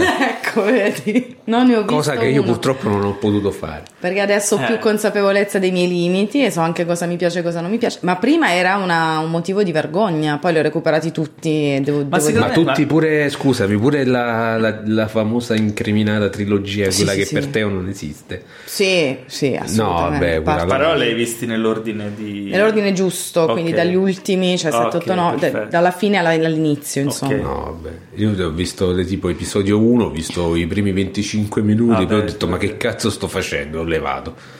E poi mai più visto Star Wars. Quello del 76, i tre vecchi l'avevo visti. Ok, quindi ho bestemmiato giusto quando ho visto il terzo di quelli vecchi. C'è stanno quei cazzo di Ewoks che l'avrei presi assassate in faccia, però. Ma è lì, quello è un punto tra l'altro controverso, perché ora tutti dicono questi Star Wars nuovi li fanno solo per vendere i pupazzetti. Ma pure quelli vecchi. Infatti, ricordatevi che non è che si va tanto lontano. Star Wars non è che era Kurosawa, anzi, George Lucas vendeva i pupazzetti, lui ha fatto i soldi vendendo pupazzetti dall'inizio, quindi non diciamo cazzate. Però Star Wars era nato, cioè è diventato Star Wars perché gli è stato bocciato a Lucas. Lui voleva fare sostanzialmente un film contro gli americani, per fare denuncia della guerra contro il Vietnam.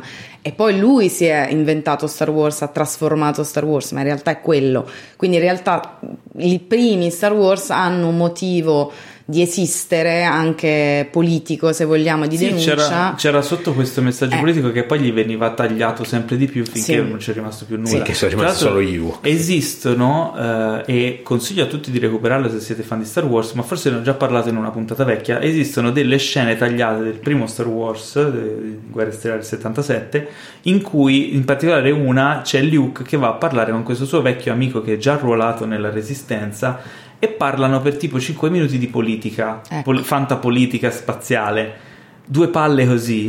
Ma che perché? Ovviamente no, è pallosissima la parte lì, e ovviamente i produttori gliel'hanno tagliata perché George Lucas, ma tu chi cazzo sei? E poi invece ci ha fatto 3 film su questa politica, e infatti film molto apprezzati, però il primo film diciamo che è stato lì per essere un disastro. Se non ci avessero messo mano diverse persone, non solo sono state tagliate queste parti qui, poi il finale è stato completamente rimontato, alcune parti del finale sono state ricostruite in montaggio perché il finale non funzionava. Insomma, ha delle vicissitudini il primo Star Wars, che se cercate tipo su YouTube ci sono diversi siti che vi fanno vedere come è stato sistemato, eccetera. Magari poi ne parleremo più avanti quando c'è Teo, che è un super fan di Star Wars. Si dovrebbe fare uno special apposito. Sono la persona meno indicata.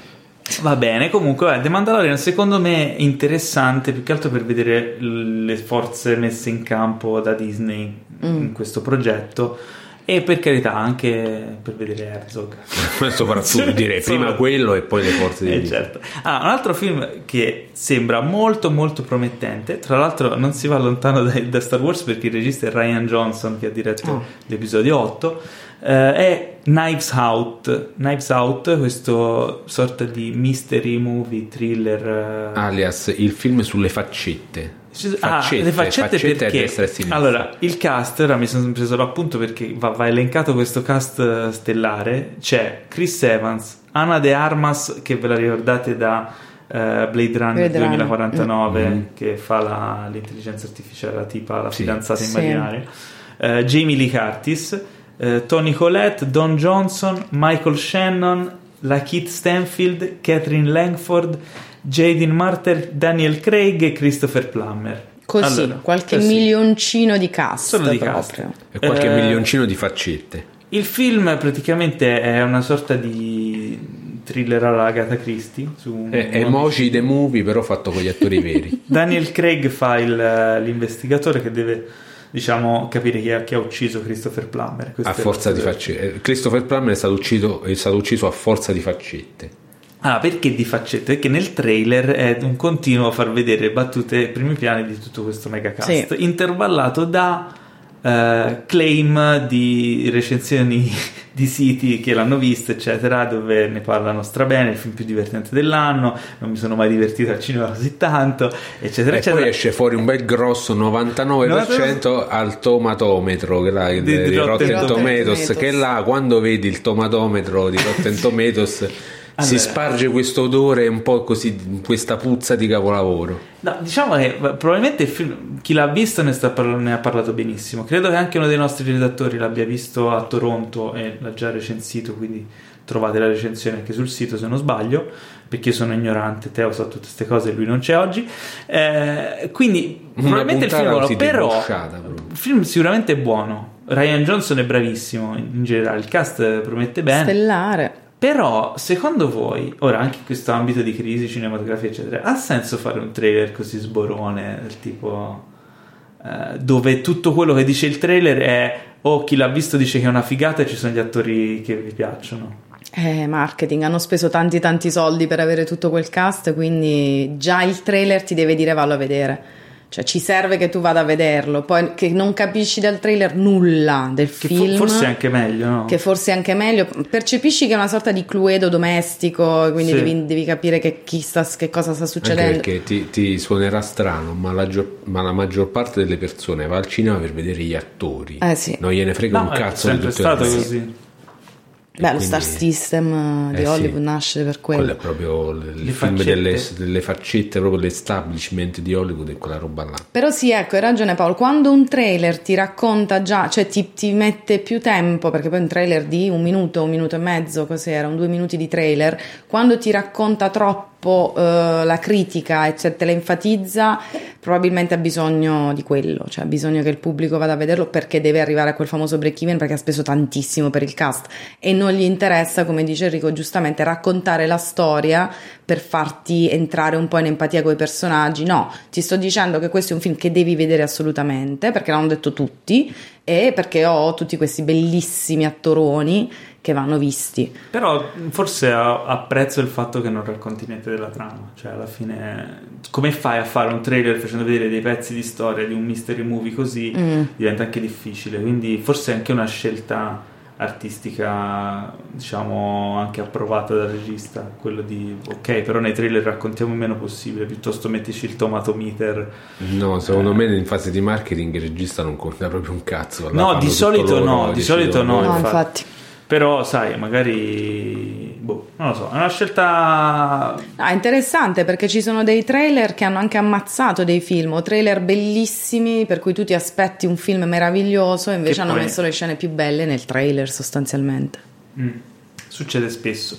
E visto che analizziamo trailer, è anche bello ogni tanto andare a capire come funziona questo meccanismo. Un altro film di cui abbiamo visto il trailer, che è uscito da pochissimo, il trailer, è The Grudge. Ora, The Grudge, come molti di voi sapranno, è il remake, anzi reboot, di un film giapponese che era già stato remakeato in America. Il film giapponese si chiama Ju-on The Grudge, In America era stato fatto The Grudge e ora viene rifatto un'altra volta, però prodotto da Sam Raimi e Rob Tapper, per dire l'originalità che gira Hollywood di questi tempi. Allora, in realtà il vecchio remake che avevano fatto in America era molto poco efficace, secondo me, rispetto all'originale giapponese, che era uno di quei film che avrei potuto inserire nella lista di prima dei film inquietanti che danno gli incubi, perché aveva un paio di momenti che erano veramente da drizzare i peli sulla schiena. E questo qui dal trailer sembra molto interessante. I produttori sono appunto Sam Raimi e Rob Tappert, che ricordiamo per La Casa. Vabbè, Sam Raimi lo dobbiamo, cioè, e mille altre cose dobbiamo ricordare. Però vabbè, la coppiata Raimi Tappert dagli albori che loro fanno le cose insieme, sono partiti proprio col nastro isolante, il fil di ferro, esatto, a fare i film, e sono arrivati a conquistare Hollywood e anche la TV, perché hanno fatto anche un sacco di serie TV. Il regista è Nicolas Pesce. Okay. Il famosissimo, chi non lo conosce, Nicolas Pesce ha fatto alcuni horror interessanti, e c'è, ricordiamolo, che Pesce puzza dalla testa, però magari puzza di capolavoro, io là volevo arrivare. E il protagonista è John Cho, che ormai è un attore asiatico pagatissimo, credo, sì, tra i più in voga in America, perché sta là chiaramente per vendere il film agli asiatici. Però vabbè, è giusto ogni tanto cambiare un po' le parole, l'America è un paese multiculturale, poi si vedono sempre le stesse facce. Invece questa nuova, sì, è un paese multiculturale, parliamone insomma. Cioè, sì, nel senso che ci sono molte culture, ma poi sono razzisti, vabbè, ho capito. Io mi immagino, cioè, questi, qualcosa si muove, l'americano medio che vota Trump e va al cinema e si vede sto bel faccione asiatico e dice: ma che cazzo ci hanno invaso per l'arbor? Vabbè, però guarda che secondo me ormai l'americano medio è messicano, cioè sì, o afroamericano, cioè, insomma, l'americano medio non esiste più. E quindi vabbè, il film sembra inquietante il giusto. Il trailer promette bene, anche perché comunque loro hanno prodotto di recente Don't Breathe, che da noi si chiamava, forse non si chiamava così in Italia. Vabbè, quello lì sul cieco nella casa e i ragazzi che si intrufano dentro, ma questo qui è un ex militare e nonostante sia cieco gli fa il culo, diventa mi sembra di già da questa descrizione così aleggia. No, ora il film è figo, c'ha dell'atmosfera e un'attenzione molto figa. Il remake di Evil Dead è secondo me uno dei più bei remake che sia stati fatti negli ultimi anni. Sì, manca tutta l'ironia. Sì, però cioè, alla fine lo va a vedere e poi non c'entra molto con, cioè prende di base il presupposto, ma è un altro film, è un film nuovo, quindi almeno però non si prende un po' troppo film sul serio, secondo me. Beh, il primo Evil Dead era serio. Sì, ma non prima La Casa. Questo mette piede sull'acceleratore, sulla appunto paura cioè un bello. Questo invece, ecco, per esempio, riguardo al discorso di prima dei trailer, secondo me invece questo si vede che ci sono delle immagini. Beh, secondo me è un film girato, potrebbe essere un film girato bene, questa è pura speculazione, però il trailer è secondo me montato classico di merda, con gli scheri, come cazzo si chiama, jump scare, queste cose qua, che è un po' per attrarre quel pubblico là. Beh, però sai, su un trailer potrebbe essere girato bene. Sì, se vuoi dare un po' di paura, perché c'è il detective, trailer, c'è la storia poliziesca. Sì, più che altro c'è con The Grudge, c'ha delle immagini iconiche di The Grudge che le riprende, tipo quella delle dita che escono dai capelli, il bambino nella vasca, queste cose qui. Però sembra allontanarsi un po' da quello che era l'originale. Infatti vorrei leggere la sinossi, la trama di questo, perché non sembra è un remake to cure, sembra una rivisitazione un po' come lo era stato però ecco, io sono contro proprio i film horror che hanno troppi effetti speciali così proprio finti, perché rovinano un po' l'atmosfera. Tu sei più da horror, da atmosfera, thriller horror? No, proprio horror, però sì, che ti crea l'atmosfera, ma che comunque te lo rende, cioè ti fa paura perché quello che vedi è credibile nella messa in scena. Cioè, invece se tu mi fai vedere un soprannaturale così, ti dà meno relazionabilità. Cioè, nel senso, ci deve, come vi posso spiegare, ci deve stare il sovrannaturale, ma a livello di scrittura, a livello di regia la messa in scena deve essere realistica. Se tu mi fai vedere una mano che esce da dietro, da dentro una testa, io non ci credo, perché dico, ma che cazzo. Però sai, quello secondo me è l'effetto che ti fa il trailer, perché quando poi lo guardi magari sono riusciti a metterti lentamente, inserirti in quell'atmosfera lì, dove quando non arriva la cosa grottesca, secondo me la paura la fa la regia, semplicemente con l'inquadratura fatta bene, il montaggio e la musica usata bene. Sono tutte d'accordo, queste però scorciatoie così ci sono, non mi fanno impazzire. C'è questo filone degli horror asiatici, no? Che ha avuto un po' negli anni 90 il suo exploit e poi è un po' andato a calare, forse. Sì, intorno sì, c'era un periodo che erano solo loro. Però ci sono alcuni di questi, cioè il modo che hanno di raccontare la storia, calarti in quell'atmosfera e poi andare verso il grottesco, l'orrorifico, anche visivo, ma con lentezza, però con certo, l'atmosfera, il ritmo e tutto quanto, è che i registi americani non sono mai riusciti a replicare, anche in tutti i vari remake che hanno fatto. Quello e non hanno in questo caso qui magari, e soprattutto perché poi gli americani non hanno questa sfumatura che hanno gli orientali, in particolar modo i giapponesi. Cioè che il male non è tutto male, il bene non è tutto bene, ma è tutto sfumato. Non capisci bene dove finisce il male, dove inizia il bene. Invece gli americani no, cioè male è male, bene è bene. E certo. Cioè, non lo so, spero che questa nuova reiterazione di The Grudge riesca almeno a rievocare qualcosa delle sensazioni che dava l'originale, magari con una sferzata anche di novità, che è quello che ci aspettiamo da questa produzione. Speriamo che questo regista non ci faccia il pesce d'aprile. Eia. Comunque, allora, parlando di sferzata di novità, abbiamo visto il trailer di Dracula della BBC. Quante versioni di Dracula sono state fatte? Troppe, innumerevoli. Però questa versione, tra l'altro, qui, parecchie belle, quindi voglio dire, che bisogno c'era. Parecchie belle, è vero. Quante versioni di Sherlock Holmes sono state fatte? Tantissime. Anche lì. Quelle sono meno esperte di Sherlock Holmes. Però forse meno. Forse, se probabilmente meno. Sì, sicuramente meno. Meno, ma non tanto meno. Però perché parlo di Sherlock Holmes? Perché gli autori di questo, credo che sia una serie, una miniserie della BBC, Dracula, sono Steven Moffat e Mark Gatiss, che avevano fatto Sherlock della BBC, quindi quello con Benedict Cumberbatch e Martin Freeman, che era una figaccia, una bellissima serie. Quindi questa rivisitazione di Dracula sembra interessante, anche visto gli artisti coinvolti. Dal trailer anche, insomma, sembra particolare, con comunque quel tocco lì. Mi è piaciuta la fotografia, però non particolarmente il trailer, perché non si capisce molto. Pigia troppo pure là sugli effetti speciali. Esatto. Vabbè, loro c'hanno Dracula pure vive d'atmosfera, cioè, praticamente c'era il Nosferatu, quello di Murnau, quello muto, che praticamente era senza effetti speciali. E fa paurissimo. Perché sta lui è proprio, cioè, brutto come la merda, e te lo vedi così, arriva nella penombra.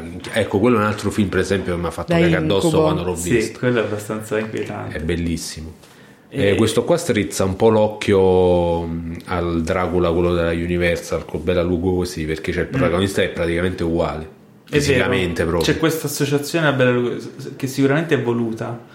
E hanno anche esagerato un po' col trucco negli occhi. Il protagonista c'ha gli occhi rossi, sembra essere fatto un cannone di quelli super pieni. Interessante, sono curioso di questa. È strano perché gli inglesi di solito girano bene le serie, i film.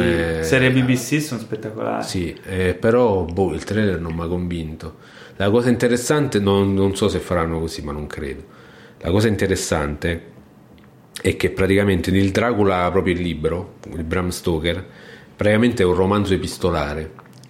Vuol dire che ogni capitolo è una lettera, è tipo la pagina di un diario, però la cosa figa è che non è scritta sempre dalla stessa persona, è scritta da tutti i vari protagonisti della vicenda, e quindi sarebbe bello, per esempio, in una serie si presterebbe molto a una narrazione di questo tipo, che ne so, ogni puntata la fai dal punto di vista di un personaggio diverso, che racconta sempre la stessa storia, però capito? Dai, sì. Dai un punto di vista ogni volta che non è mai lo stesso. Magari l'hanno fatta così perché dal trailer non si capisce niente, non chi è che racconta. Però secondo me se la fanno così. Tenendo conto però che è una serie BBC, probabilmente saranno 3 episodi o qualcosa del genere. Ah. Quindi se le serie BBC sono sempre pochi episodi per stagione.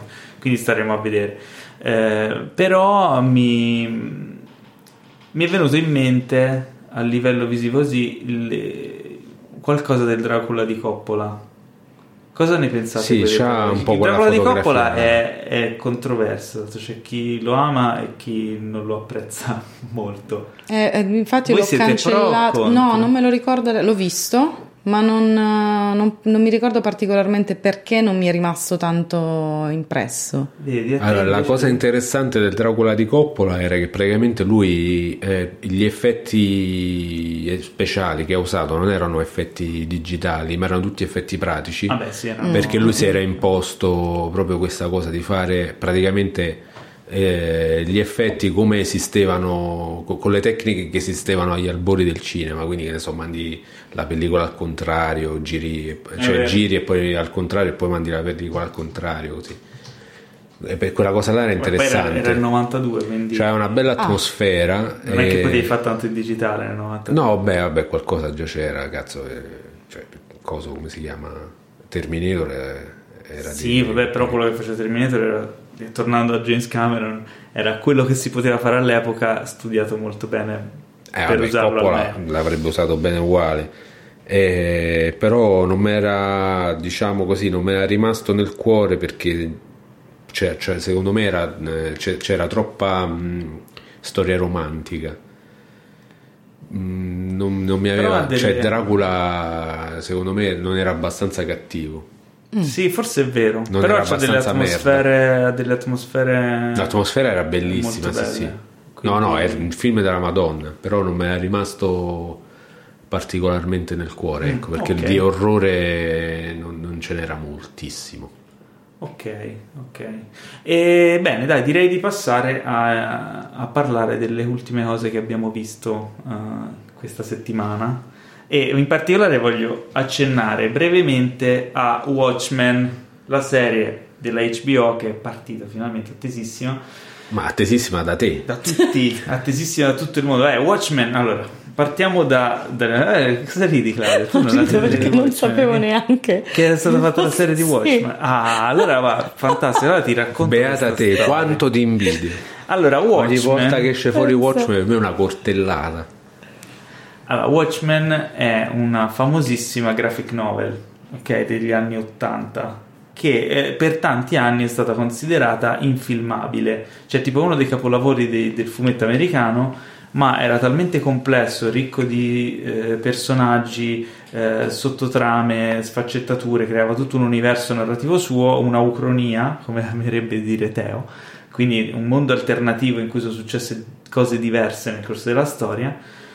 E finché non è stato fatto il film, quello di Snyder, che però non riusciva a cogliere appieno, diciamo, se vogliamo usare un eufemismo, diciamo che fare un film su una cosa così complessa non era non lo fai girare a Zack Snyder, lo fai girare a Carpenter. Zack Snyder è riuscito a cogliere solo l'aspetto visivo, diciamo, cioè non è non penso sia un brutto film, ma neanche quello, perché era di plastica. Però riesce a rendere quello. Io trovo che Zack Snyder, con tutti i difetti che abbia, visivamente riesce a comunicare qualcosa. Ha un ottimo gusto visivo. Poi c'ha altri problemi, però Watchmen non penso che fosse un totale disastro. È un film, comunque, un adattamento accettabile, ma non riesce ad arrivare alla profondità che ha. È che Zack Snyder proprio simpatizza verso i fascisti, perché già 300 lascia stare. E infatti l'unico personaggio che funzionava nel suo Watchmen era il personaggio, quello di Rorschach, che era un mezzo nazista, sì, ma perché così gli altri la storia, invece non contavano un cazzo. Comunque, nella storia tutti i personaggi sono sfaccettati. In questo caso HBO ha prodotto questa serie Watchmen che si svolge dopo la graphic novel, quindi è una sorta di sequel che però non ti non si pone dal fatto che tu debba aver visto o letto. In realtà è un sequel della graphic novel, neanche del film, e riesce a narrarti la storia di quello che succede dopo senza che tu ce la puoi comprendere tranquillamente, senza che tu abbia visto. Quindi liberamente tratto da... Sì, liberamente tratto da scritto, cioè lo showrunner è quello di Lost, Damon Lindelof. Ah beh, allora è una okay. garanzia di... Però aspetta, però la cosa interessante è che questa volta almeno io ho visto i primi due episodi che sono usciti, riesce a effettivamente creare sia un'atmosfera molto molto funzionale al racconto della storia, dipingendo tutti questi elementi narrativi sparsi in varie timeline, perché comunque è tutta una storia che si sviluppa nel corso di tantissimi anni, in un mondo che non è quello nostro, cioè tipo il presidente Robert Redford, e racconta degli elementi del passato, però cercando di non fare esposizione, non fare spiegoni. Quindi tutto quello che viene raccontato è molto organico, ci sono flashback, varie linee narrative che mano a mano si aggiungono e ti iniziano a comporre un puzzle che però è sparpagliato, cioè non è lineare come storia, e i personaggi sono molto molto interessanti. Dai primi due episodi promette molto bene, quindi insomma lo consiglio. Forse mi hai incuriosito. Lo consiglio, e chiaramente HBO sta puntando tantissimo. La serie a livello proprio produttivo è livello elevatissimo, e diciamo che la loro tentativo a creare un nuovo Game of Thrones, cioè un nuovo successo mondiale. Hai già detto tentativo. Tentativo perché non lo possono sapere. Comunque tieni conto che anche Game of Thrones fino alla terza stagione non era ancora, terza quarta non era ancora il fenomeno che è diventato poi, come anche Breaking Bad fino alla terza quarta stagione non era sto fenomeno. Le serie per arrivare poi al grande pubblico, cioè bisogna anche devono fare cagare anno. Vabbè, cioè, facessero tutte cagare come Breaking Bad o Game of Thrones. No, Breaking Bad no, però Game of Thrones ha avuto successo quando ha cominciato a calare drasticamente. Sì, le prime 3-4 stagioni sicuramente sono le più belle, però è un prodotto di qualità, cioè ce ne fossero di più. Sì, a livello produttivo, sì. Poi ho visto solo la battaglia del fuoco coi draghi, quella mi è piaciuta tantissimo. Ma tecnicamente no, cioè, tecnicamente che gli vuoi dire? No, è proprio a livello hanno allungato il brodo in una... La cosa interessante è che le prime stagioni di Game of Thrones sono a livello produttivo, diciamo, più... meno costose, un po' più timide, diciamo così. Però la cosa che funziona è la costruzione dei personaggi, l'universo narrativo come viene sviluppato, gli equilibri tra i personaggi, la parte proprio narrativa e di sviluppo dei personaggi, ed è quello che ha catturato il pubblico. Catturando il pubblico avevano più soldi, hanno iniziato a spendere di più, e quindi spostare l'equilibrio, tipo sentieri coi draghi. Ah, ecco. No, perché infatti ricordo dei primi Game of Thrones, ripeto, non ne ho visto uno, certo. Quindi sto parlando per sentito dire da chi mi raccontava. Era importante il fatto che tu magari ti affezionavi a un personaggio e te l'ammazzavano. Sì, e questa è una roba che poi dopo un po' non è più successo. Ecco, invece quella forse era la cosa bella, esatto, di Game of Thrones, che tu non potevi, davvero non ti aspettavi. Secondo me le prime stagioni potresti recuperarle in tempi appunto così, come ho fatto per Star Wars, e vedere 10 anni e capire il fenomeno. Guarda, se proprio ti senti in obbligo, vedi la prima e basta. Ma anche la seconda non è male. L'ho cancellata, non me la ricordo. No, tu sei estremo. Comunque Watchmen inizia secondo me bene, chiaramente i primi due episodi ancora non è abbastanza per dirlo, però diciamo la stampa internazionale ha già visto i primi 8 episodi in anteprima, ne hanno parlato bene, quindi è promettente. Staremo a vedere, insomma, HBO quando mette in campo le forze non si risparmia. Chissà se Alan Moore sta prendendo i soldi. Lui credo che non abbia... come al solito. Non l'ha proprio approvata, vista, niente. Vabbè, quello lo fa sempre. Tutto quello che viene fatto dalle sue cose, però sicuramente non è quella storia lì, è una storia ambientata in quel mondo lì, sì, con quei presupposti lì, con quello stile, con le atmosfere, con personaggi nuovi, e quindi è una cosa nuova, che è doppiamente rischioso, perché non essendo scritta dall'autore originale, come dicevi, Game of Thrones, che nelle ultime stagioni erano scritte da autori che non erano l'autore dei libri, ha perso il suo smalto e anche, insomma, il favore del pubblico. In questo caso l'esperimento sembra iniziare bene, anche perché i personaggi che presenta sono interessanti, la protagonista è una donna, c'è come nuovo trend di Hollywood, vuole, certo, però in maniera interessante, c'è questa atmosfera anche giocata molto su questi equilibri politici, quindi è molto attuale anche in realtà, perché cioè c'è al contrario della versione di Zack Snyder, c'è la politica in sì assolutamente, okay, ed è tutto estremizzato secondo appunto quella visione distorta del mondo dove è tutto quanto amplificato, quindi questo fascismo di fondo del governo, cioè è tutta una cosa molto più, secondo me l'aspetto politico poi andando avanti negli episodi probabilmente diventerà più, cioè quello e la parte razziale, comunque c'è anche tutto un discorso vabbè, quindi c'è sta no, quello che temevo era che non c'era carne al fuoco, era solo no, in realtà una cosa estetica, il pretesto supereroi è in realtà è solo uno strumento per raccontare delle tematiche di fondo, allora forse lo recupereremo, sì, no, c'è tanta carne al fuoco a livello proprio di tematiche ed è un modo, insomma, anche allegorico per toccare dei temi caldi in America, ma non solo in America. Che è quello che dovrebbe fare una serie oggi, non solo quello dovrebbe fare anche il cinema in teoria. Sì, però siccome stiamo parlando comunque di serie e tutti, cioè dicevamo prima, poche persone vanno adesso al cinema, soprattutto dei giovanissimi, la serie ancora di più dovrebbe aiutare a trasferire un minimo. Speriamo. Allora, l'altro film di cui volevo parlare è, come ho detto all'inizio, il ritorno di Eddie Murphy. Ma proprio io non vedevo l'ora. Sai, proprio l'altro giorno stavo sotto la doccia, così, e mentre mi sfregavo le parti intime, dicevo, ma chissà che cazzo di fine ha fatto Eddie Murphy. Tra l'altro, quanti anni ha adesso Eddie Murphy? 120. No, c'era una 60. Solo? Sì, non è. Lui è sempre uguale, avrà fatto il patto col diavolo. Il suo esploit, lui era giovanissimo quando vedevamo i suoi film, aveva 20 anni, lui è esploso molto giovane. Poi c'è avuto questo momento in cui è sparito.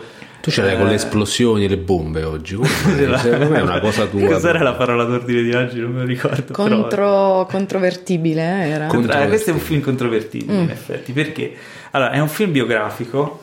E racconta la storia di questo personaggio assurdo che si chiama Rudy Ray Moore. Ora tu dovresti sapere chi è Rudy Ray Moore. No. Se non lo sai, onta e vergogna su di te. Perché? Perché? Che cazzo vuoi? Ma chi ti conosce? Rudy Ray Moore è diventato famoso negli anni del blaxploitation con una serie di film con il personaggio chiamato Dolemite. Praticamente lui era un artista fallito in varie forme, tipo ha provato a fare il cantante, ha provato a fare tante cose e poi era diventato comico creando questo personaggio di Dolemite, di cui poi si era autoprodotto questo film che nessuno voleva distribuire e che poi diventò un fenomeno commerciale, nonostante fosse un film bruttissimo, una sorta di quei film tanto brutti che fanno il giro. È un po' una storia che ricorda The Room, quello di, come si chiama? Ma è tipo di Disaster Artist. Sì, esatto. Tipo di Disaster Artist. Questo film qui, che si chiama Dolemite is My Name, è una sorta di versione parallela di Disaster Artist, dove c'è Eddie Murphy che interpreta appunto questo personaggio strambo che vuole diventare famoso a tutti i costi, che crea questo personaggio e gira questo film. Quindi il film racconta proprio di questa genesi di questo film, un po' come The Disaster Artist faceva con The Room. Il risultato però è altalenante, nel senso, il film è su Netflix, è uscito pochi giorni fa, grande ritorno di Eddie Murphy, devo dire Eddie Murphy che non ha perso smalto, perché il suo carisma funziona ancora, lui è forte e simpatico ed è forse l'unico elemento che funziona nel film, perché poi in molte parti è un film che funziona poco, o almeno che diverte a metà, sai, quelle commedie che alcuni che punti ti vogliono far vedere un sorriso un po'. È anche interessante perché si vede questo mondo folle dietro le quinte di questo film fatto proprio malissimo, eccetera. E poi c'è Wesley Snipes anche nel cast, un altro ritorno scongelato da anni. L'hanno scongelato da come si chiama? Demolition Man. Sì, più o meno. Il regista, che si chiama Craig Brewer, ok, è stato già annunciato che dirigerà una birra. Sì, Brewer. Più o meno. È stato annunciato che dirigerà Il Principe Cercamoglie 2. Okay. Eccola, magari. Allora, io mi aspettavo tanto. Io sono un amante di Eddie Murphy, cioè proprio, ma nel senso adoro, fisico, ma in tutti i sensi proprio, guarda. Però mi aspettavo tanto da un suo ritorno come si deve, perché secondo me lui, il talento di Eddie Murphy non dovrebbe essere, diciamo, chiuso così negli anni 90, ma potrebbe avere ancora tanto da dire. Però ci manca il regista che gli fa uscire, ci manca il regista e lo sceneggiatore che riesce a dargli o forse anche lui. Secondo me gli manca un agente bravo, perché non credo che saranno arrivate delle bene sceneggiature. Diciamo che avevo avuto speranza quando ho letto la news che appunto il regista di Dolemite Is My Name avrebbe fatto anche questo progetto di, che poi Il Principe Cercamoglie si chiama Coming to America, sì, e il sequel si chiamerà Coming to America con il 2 al posto del 2. No. Sicuramente sarà un disastro. Già da là, vedo che hai imparato, Claudia. Bravo. Lo vedi, si sta imparando a riconoscere i capolavori da lontano. Male, però sai, quando uno sta facendo un film e addirittura annuncia questo progetto tanto coccolato, tanto voluto del sequel del Principe Cercamoglie sarà diretto dallo stesso regista con cui ha fatto Dolemite, vuol dire che ha trovato un genio. Non lo so, però ho visto quella è la classica situazione, questo è un genio e uno stronzo. Forse è simpatico, magari ci lavora bene anche simpatico. Magari Di Murphy ha detto finalmente sono sul set con uno simpatico, mi diverto, non lo so. Perché no, non la vedo tanto così. Gli ha fatto una bella offerta per 2 film, è un pacchettone, come dice Enrico. Cioè, un bel pacchettone. Lui aveva voglia, ma sì, Eddie Murphy aveva voglia di tornare. Gli studio si hanno detto: caro mio, ti facciamo tornare, ma nessuno ti conosce, perché lo ricordiamo noi Eddie Murphy. Ma adesso se. Vabbè, però siamo noi quelli che vanno ancora al cinema, Ma non lo so. Se vuoi portare, però questo va su Netflix. Quindi, se tu vuoi riportare, ti sembra un attore sconosciuto, dici un nero, bravissimo, sconosciuto. Oggi, se vedo Eddie Murphy in un film, come ti racconto che ti sto riportando Eddie Murphy, te lo faccio rivedere in vesti di un film che è piaciuto a tutti, quindi noi lo andremo a rivedere per la vena nostalgica, però per gli altri è una novità. Il Principe Cercamoglie 2 sarà orrendo, perché sarà orrendo, sì, non si può toccare il Principe Cercamoglie, no, non puoi, per cui credo sia più un pacchettone per la serie. Lo rilanciamo Eddie Murphy, quindi lanciamo insieme un artista, speriamo che sia un bravo regista, e con l'apporto del grande attore a lui lo facciamo ritornare, il regista lo lanciamo e facciamo un 2x1. 2 piccioni con una fava, e la fava ce la prendiamo noi, ovviamente, perché ce l'abbiamo. Sì. Però comunque, per chiudere su Dolemite, allora la storia è interessante, viene quasi voglia di riscoprire il film trash degli anni 70, insomma, di cui racconta, che probabilmente è meglio di The Room. Però il film, forse proprio paragonandola a The Disaster Artist, risulta un po' più debole, un bel po' più debole, peccato. Però comunque mi sono divertito a rivedere Eddie Murphy, che vi devo dire, cioè io voglio troppo bene Eddie Murphy, però. L'hai visto in originale? Sì, l'ho visto in originale, per esempio, no? Cioè, devi rilanciare, anche perché Eddie purtroppo Eddie Murphy senza Tonino Accolla è un duro colpo. Non so chi lo doppia adesso, non sono un esperto in materia, però sì, mi sono abituato. Tra l'altro ho anche rivisto in originale Principe Cercamoglie, manca un po' la risata, perché lo sai che la risata di Eddie Murphy era inventata da Tonino Accolla, sì, infatti in realtà lui sorride solo, sì, ed era un'invenzione di Tonino Accolla, però no, lui, cioè, basta che sorrida, anche senza la risata, cioè, ti tocca le corde del cuore, ti riscalda, ti fa tornare bambino. Voglio rivedere Il Bambino d'Oro. Probabilmente sarà orribile. Perché ti vuoi infliggere questa? Perché così, sì, hai deciso, mi piace il sadomaso e quindi mi rivedo. Ma tu te lo ricordi Il Bambino d'Oro? No, guarda, non l'hai mai visto? No, ma non me lo voglio ricordare. Fatti un favore, guardati il Bambino d'Oro. Fantastico. Guarda, piuttosto mi rivedo, non lo so, MasterChef. Allora, ma che bella, queste tazze non le vendete ai vostri afficionados? Certo, ci sono. Ah, racconta cosa stai bevendo. Sto bevendo un caffè buonissimo da una tazza brandizzata Cinefax, ma è bellissima. Vi prego, chiedete a Paolo Cellamare e Teo come comprarle, come prenderle. Credo che sia uno store, credo sia linkato anche sul sito. Bravi. Teo è l'esperto. Teo non c'è oggi per fare queste domande. Le danno anche in omaggio su YouPorn, se non sbaglio. Forse, ma non so sicuro, dovrebbe chiedere a Teo. Ma poi è ancora caldo il caffè da 2 ore, quindi vedi, tengono funziona. Anche il caffè caldo. Allora, prima di passare al tuo recupero d'autore, che è importantissimo, voglio dire 2 parole, ma poco veloci, su un film che sta catalizzando l'attenzione internazionale, un documentario, tra l'altro anche questo è su Netflix, che si chiama The Game Changers. Vedi che quindi sarà un film dei fighetti. No, è tra l'altro prodotto anche da James Cameron. Tra i produttori c'è anche James Cameron. Appare anche Schwarzenegger. E non ci sono sottomarini.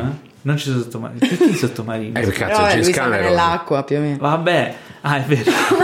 No, in realtà questo film parla di il presupposto è: ci sono degli atleti che fanno performance incredibili, sono fortissimi eccetera, e hanno un'alimentazione totalmente a base di vegetali, plant based dice in inglese, quindi c'è questo atleta che si trova, l'atleta si chiama James Wilkes, che si trova ad avere dei problemi fisici, dei recuperi degli infortuni, e lui è un combattente di mixed martial arts, fa una ricerca per capire come l'alimentazione può aiutarlo per recuperare questi infortuni, e scopre il mondo dell'alimentazione plant-based, praticamente i vegani, e inizia a scoprire che molti dei presupposti che lui sapeva a livello di dietologia erano sbagliati, o comunque erano da rivedere, quando entra a contatto con degli atleti che hanno un'alimentazione prevalentemente vegana, totalmente vegana, ma riescono ad avere delle performance a livello sportivo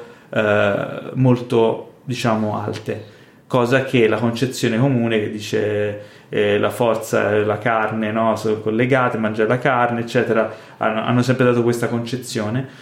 La concezione comune era il contrario. Lui cerca di approfondire, e questo documentario cerca di farti approfondire questo argomento in maniera molto chiara, molto veloce, semplice, anche efficace, intervistando appunto tutti questi vari atleti e facendo vedere anche dei test scientifici più o meno approfonditi, comunque semplificati, con degli studiosi degli scienziati che fanno questi test su alcuni sportivi, gli fanno fare tipi diversi di alimentazione, poi entrano nel dettaglio sulla spiegazione di alcune funzionalità fisiche eccetera. Il film è molto accattivante, ti prende, racconta tutto questo, spiega tutte queste conoscenze e nozioni, questo percorso che fa Wilkes nel corso del film in maniera molto efficace. Ci sono appunto, a un certo punto c'è un'intervista a Schwarzenegger che spiega che anche lui negli ultimi anni ha cambiato alimentazione, trova dei benefici eccetera. Il film è funzionale, efficace, accattivante. Rimane però a un certo punto il fattore propaganda, sembra quasi un film di propaganda, nel senso che le cose che spiega sono interessanti e sicuramente vale la pena di vederlo, perché dà delle informazioni interessanti, utili e illuminanti in alcune cose, però rimane sempre questa cosa del non ti dice mai questo è sbagliato, questo no, ti dice questo tipo di alimentazione può avere questi effetti, se vuoi provarla provala, anche solo in un lasso di tempo, per vedere l'effetto che fa sul tuo organismo. A livello di film, di documentario, è interessante per come riesce a spiegare queste cose qui in maniera leggera e non effettivamente, il senso di propaganda non me l'ha mai dato, me l'ha dato dopo, quando ci ho ripensato, di dire ok, però mi viene voglia di provare queste cose qui, però forse non è che questo film era troppo un po' indottrinato, con poco contraddittorio, senza mai far vedere l'altro lato della medaglia. Ne ho parlato tra l'altro con un esperto di fitness e nutrizione, e mi ha detto, ad esempio, ne ho parlato con 2 diversi esperti, e uno mi ha detto appunto questo, che nel film manca il contraddittorio, che il film è troppo spinto da quella parte, che è quasi una cosa di propaganda. Un altro mi ha detto beh, effettivamente bisogna stare attenti perché le cose che dice sono effettivamente vere, efficaci, però non vuol dire che un altro tipo di alimentazione no, ma poi soprattutto ogni persona è diversa, e poi a parte, e poi stai nel campo comunque, cioè, da un certo punto in poi entri nel campo della medicina, secondo me è un terreno abbastanza scivoloso.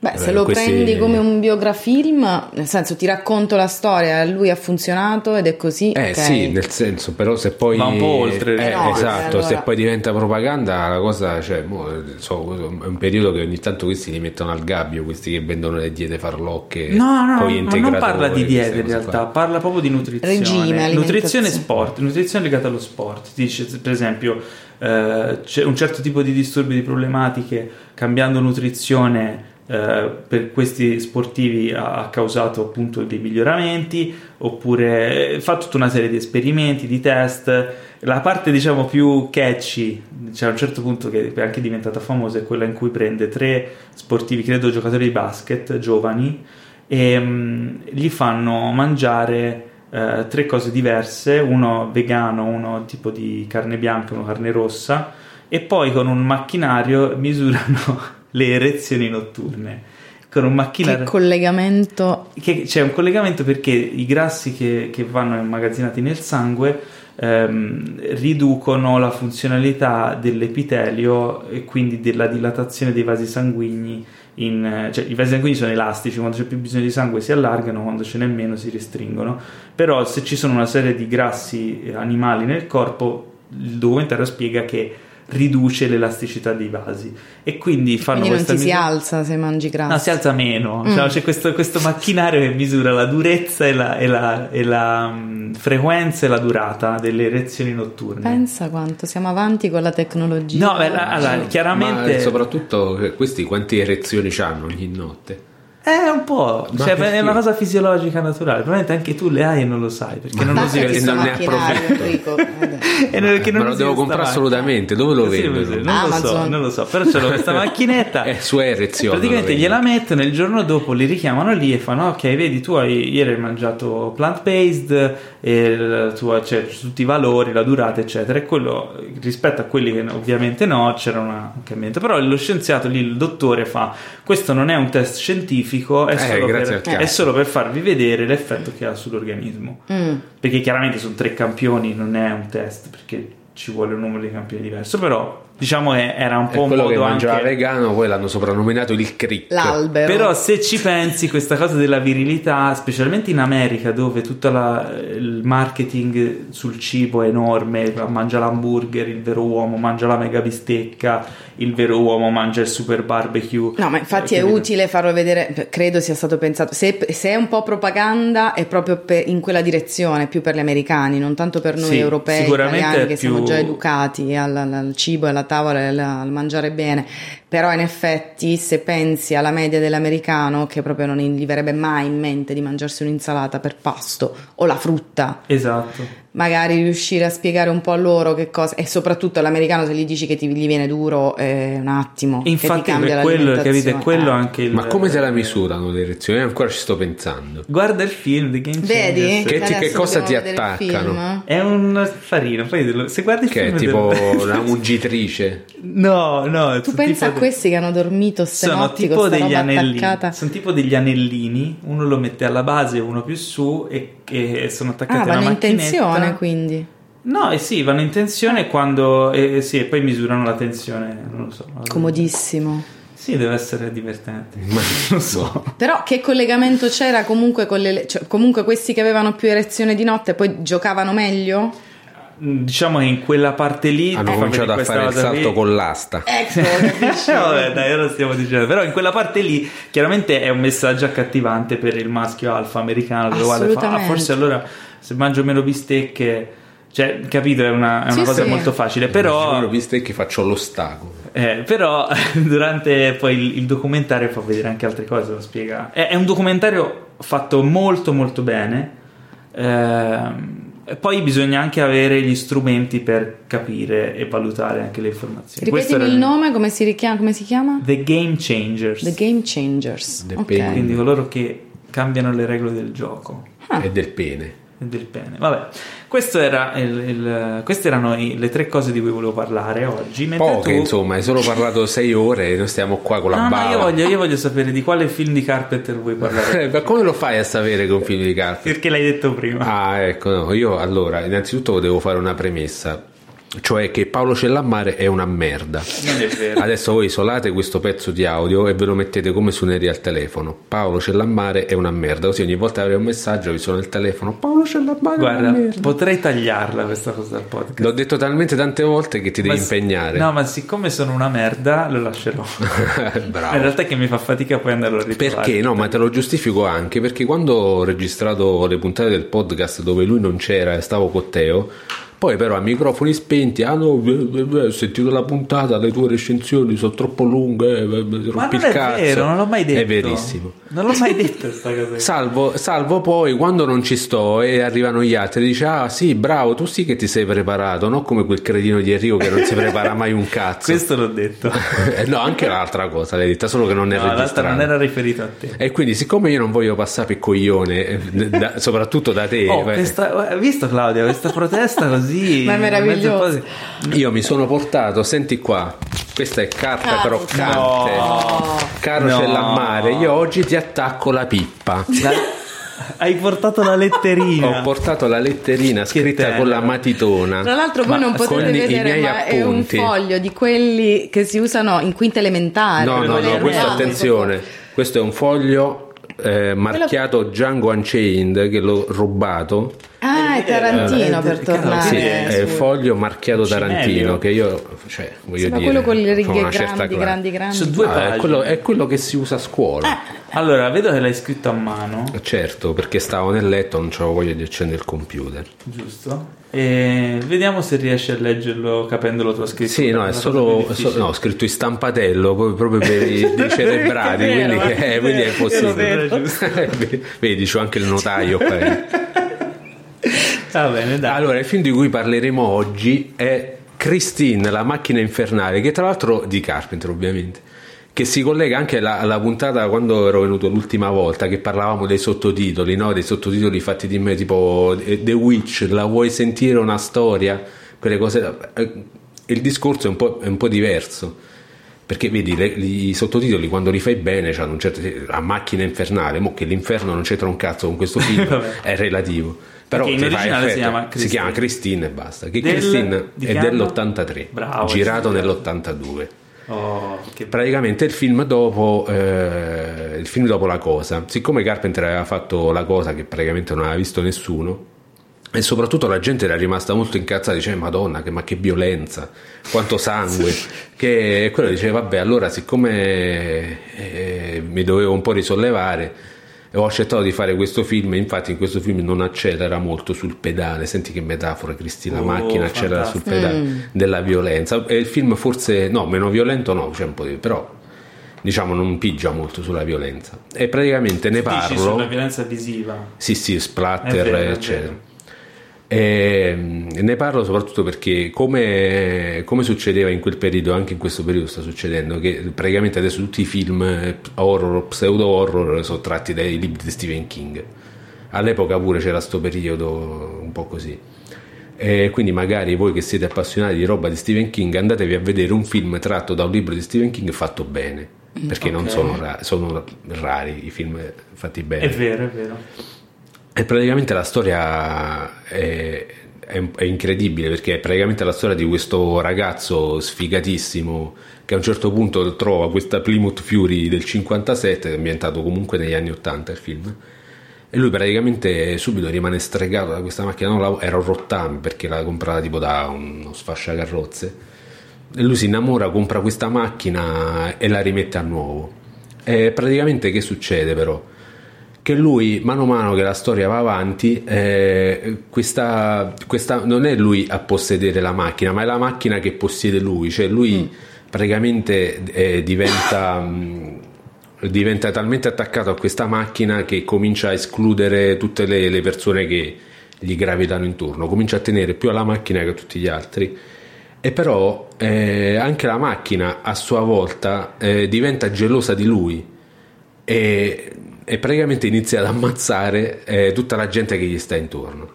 Allora, una storia del genere in mano a un qualsiasi deficiente che fa i film adesso sarebbe una stronzata clamorosa. Anche perché c'è la trama, non è che sia questa... e invece però in mano a Carpenter come al solito diventa un grande film che vive soprattutto di regia e che te lo fa, soprattutto te lo fa sembrare credibile, perché tu non l'hai visto, riguardo al discorso che facevamo prima degli effetti speciali, qui intanto gli effetti sono tutti analogici, cioè le macchine sferragliano, si accartocciano, è tutto vero. Addirittura c'è una scena meravigliosa dove Christine, che è questa macchina completamente coperta dalle fiamme, va in giro a ammazzare la gente così, quindi tu vedi questa palla di fuoco che va in giro per strada con un pazzo di stuntman dentro che la guidava che non vedeva niente, con statuta ignifuga, che chiaramente non si vede. Tra l'altro io mi ricordo che lo vidi sempre in quel discorso della serie Notte Horror.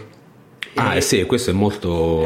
lo davano in TV in quel periodo lì, cioè lo vidi così su Italia 1 credo, ed è un film super inquietante, nonostante effettivamente la violenza visiva. È inquietante perché i tempi qua, non mi ricordo se tu prima dicevi del fatto dei tempi dei tempi lenti che aumentano la tensione e aumentano l'inquietudine, perché qui vediamo piano piano, proprio con questi tempi dilatati, che il protagonista diventa sempre più una merda praticamente.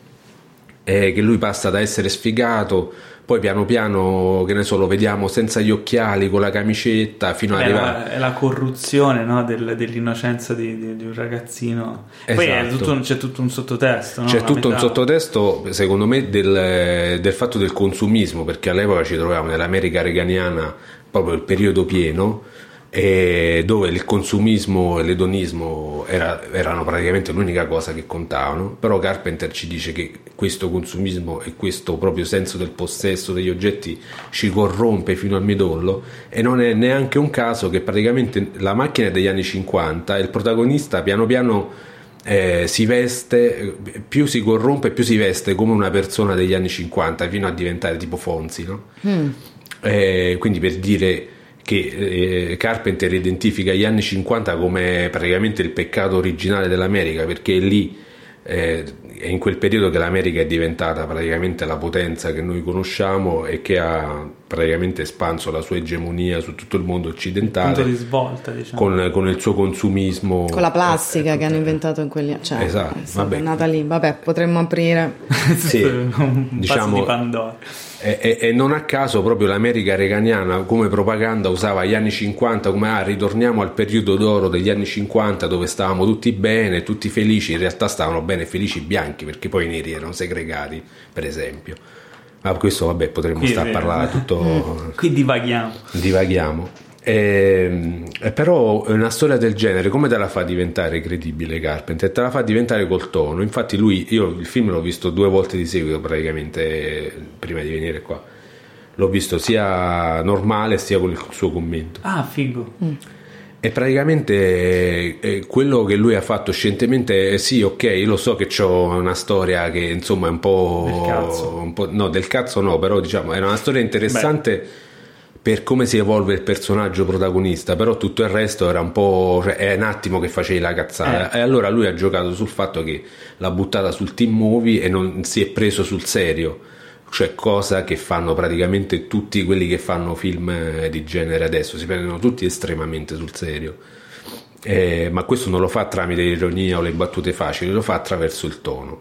E soprattutto te lo rende credibile perché c'ha una regia che è proprio la più classica possibile, quadrata, ti sembra quasi di vedere un western. Però in effetti per come è bella. Il tono nei film di Carpenter è gestito sempre in maniera eccezionale, cioè lui è un maestro proprio in quello, come gestisce il tono nella Cosa, il tono in Grosso Guai a Chinatown, sono dei film completamente diversi, però lui riesce a mantenere la coerenza di un tono. Per esempio Grosso Guai a Chinatown a livello di tono è difficilissimo perché c'è la commedia e l'azione e l'horror mescolati insieme, e lui gestisce tutte queste cose tutte insieme perfettamente con i tempi in giusti, maniera fluida, in maniera organica, perché lui probabilmente leggendo la sceneggiatura capisce al volo che tono ci vuole per girare un film del genere, e questa è una caratteristica secondo me che hanno solo pochi i grandi registi, sì.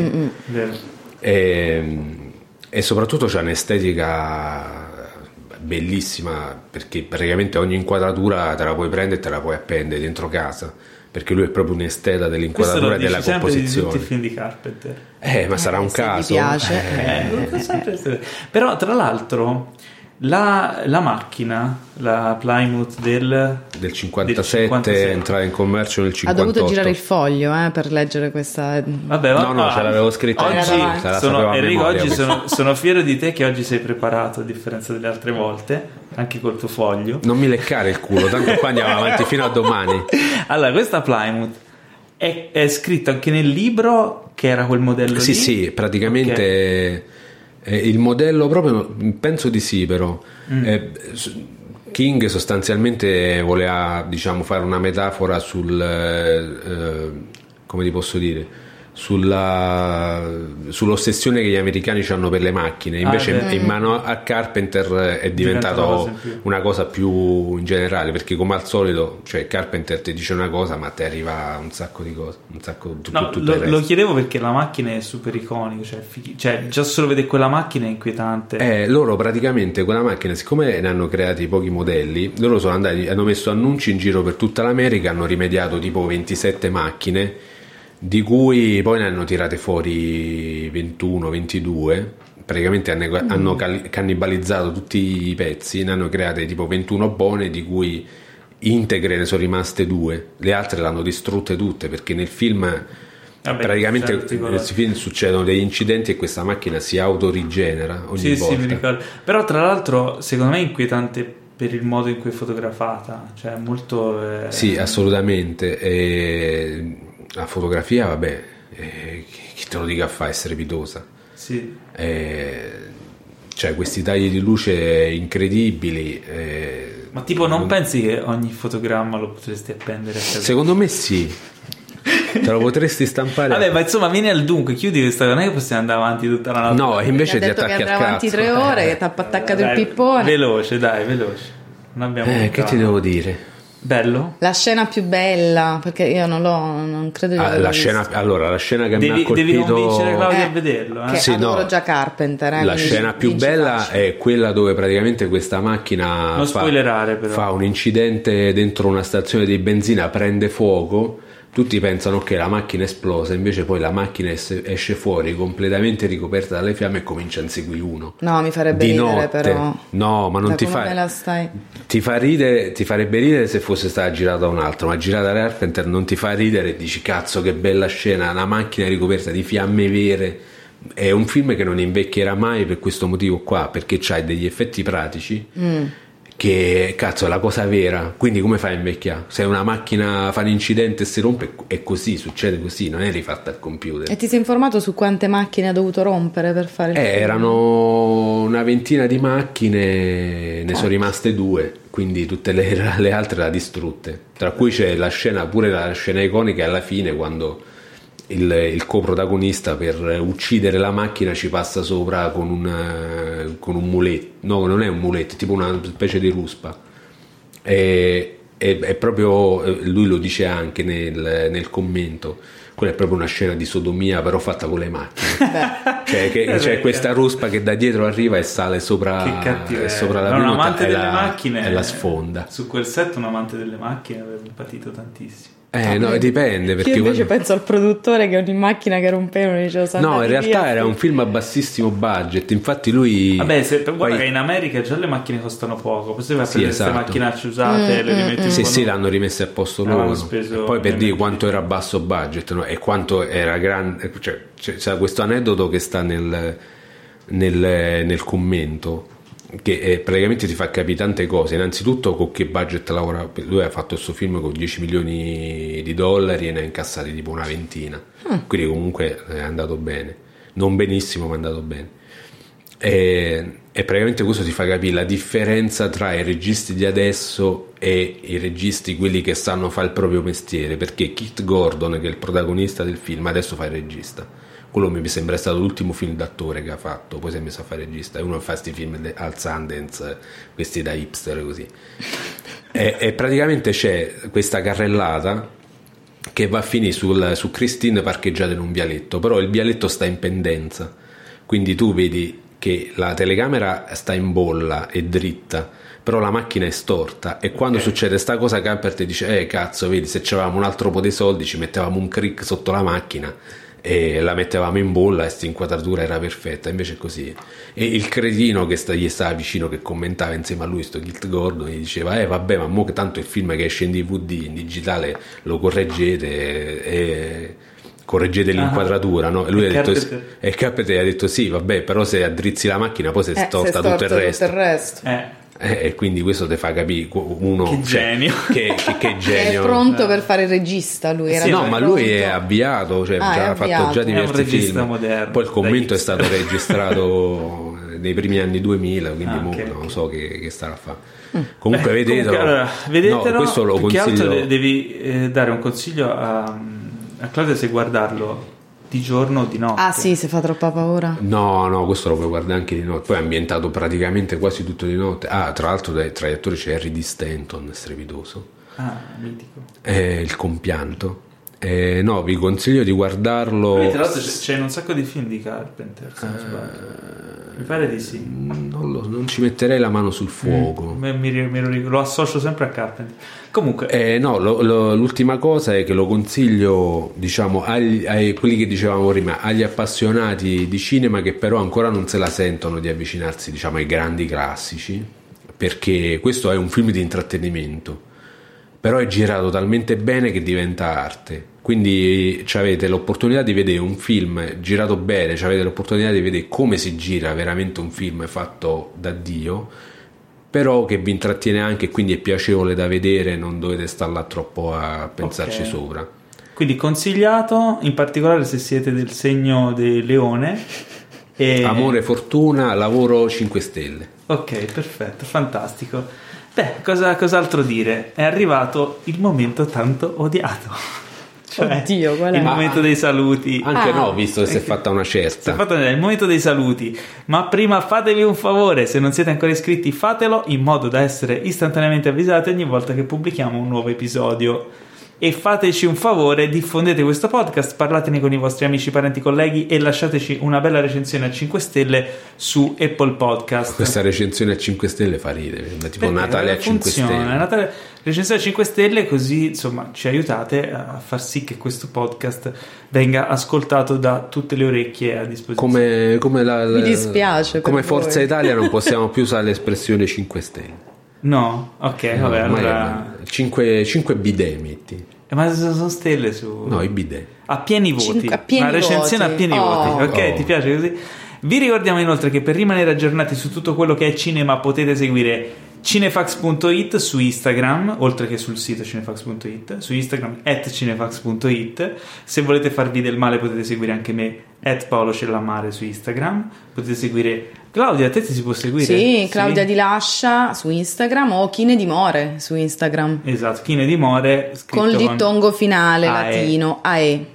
Oppure Enrico lo potete seguire su Instagram, dove pubblichi delle cose fighissime. Però questa volta do l'altro account, perché io essendo millennial faccio 10.000 colette insieme tutte male. E c'ho un altro account di Instagram, visto che l'altro è troppo serio. Tu fai delle bellissime foto in pellicola, perché sei analogico. Sì, su quello classico Enrico Tribuzio, ma siccome il pubblico queste cose serie magari non le gradisce, c'è anche un altro account che si chiama A Cena d'Artrucido, tutto io attaccato. Tra l'altro ti seguo anche lì. Esatto, dove faccio foto di vinili associate a piatti che cucino io. Abbinamenti. Solitamente sono piatti ignorantissimi con della musica strafiga. Quando è che mi inviti a cena?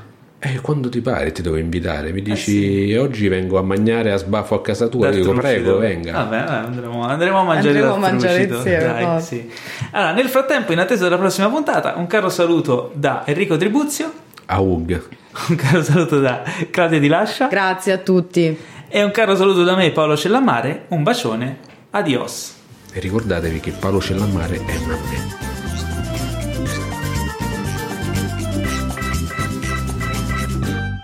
Questo podcast è stato presentato da The Best Blend.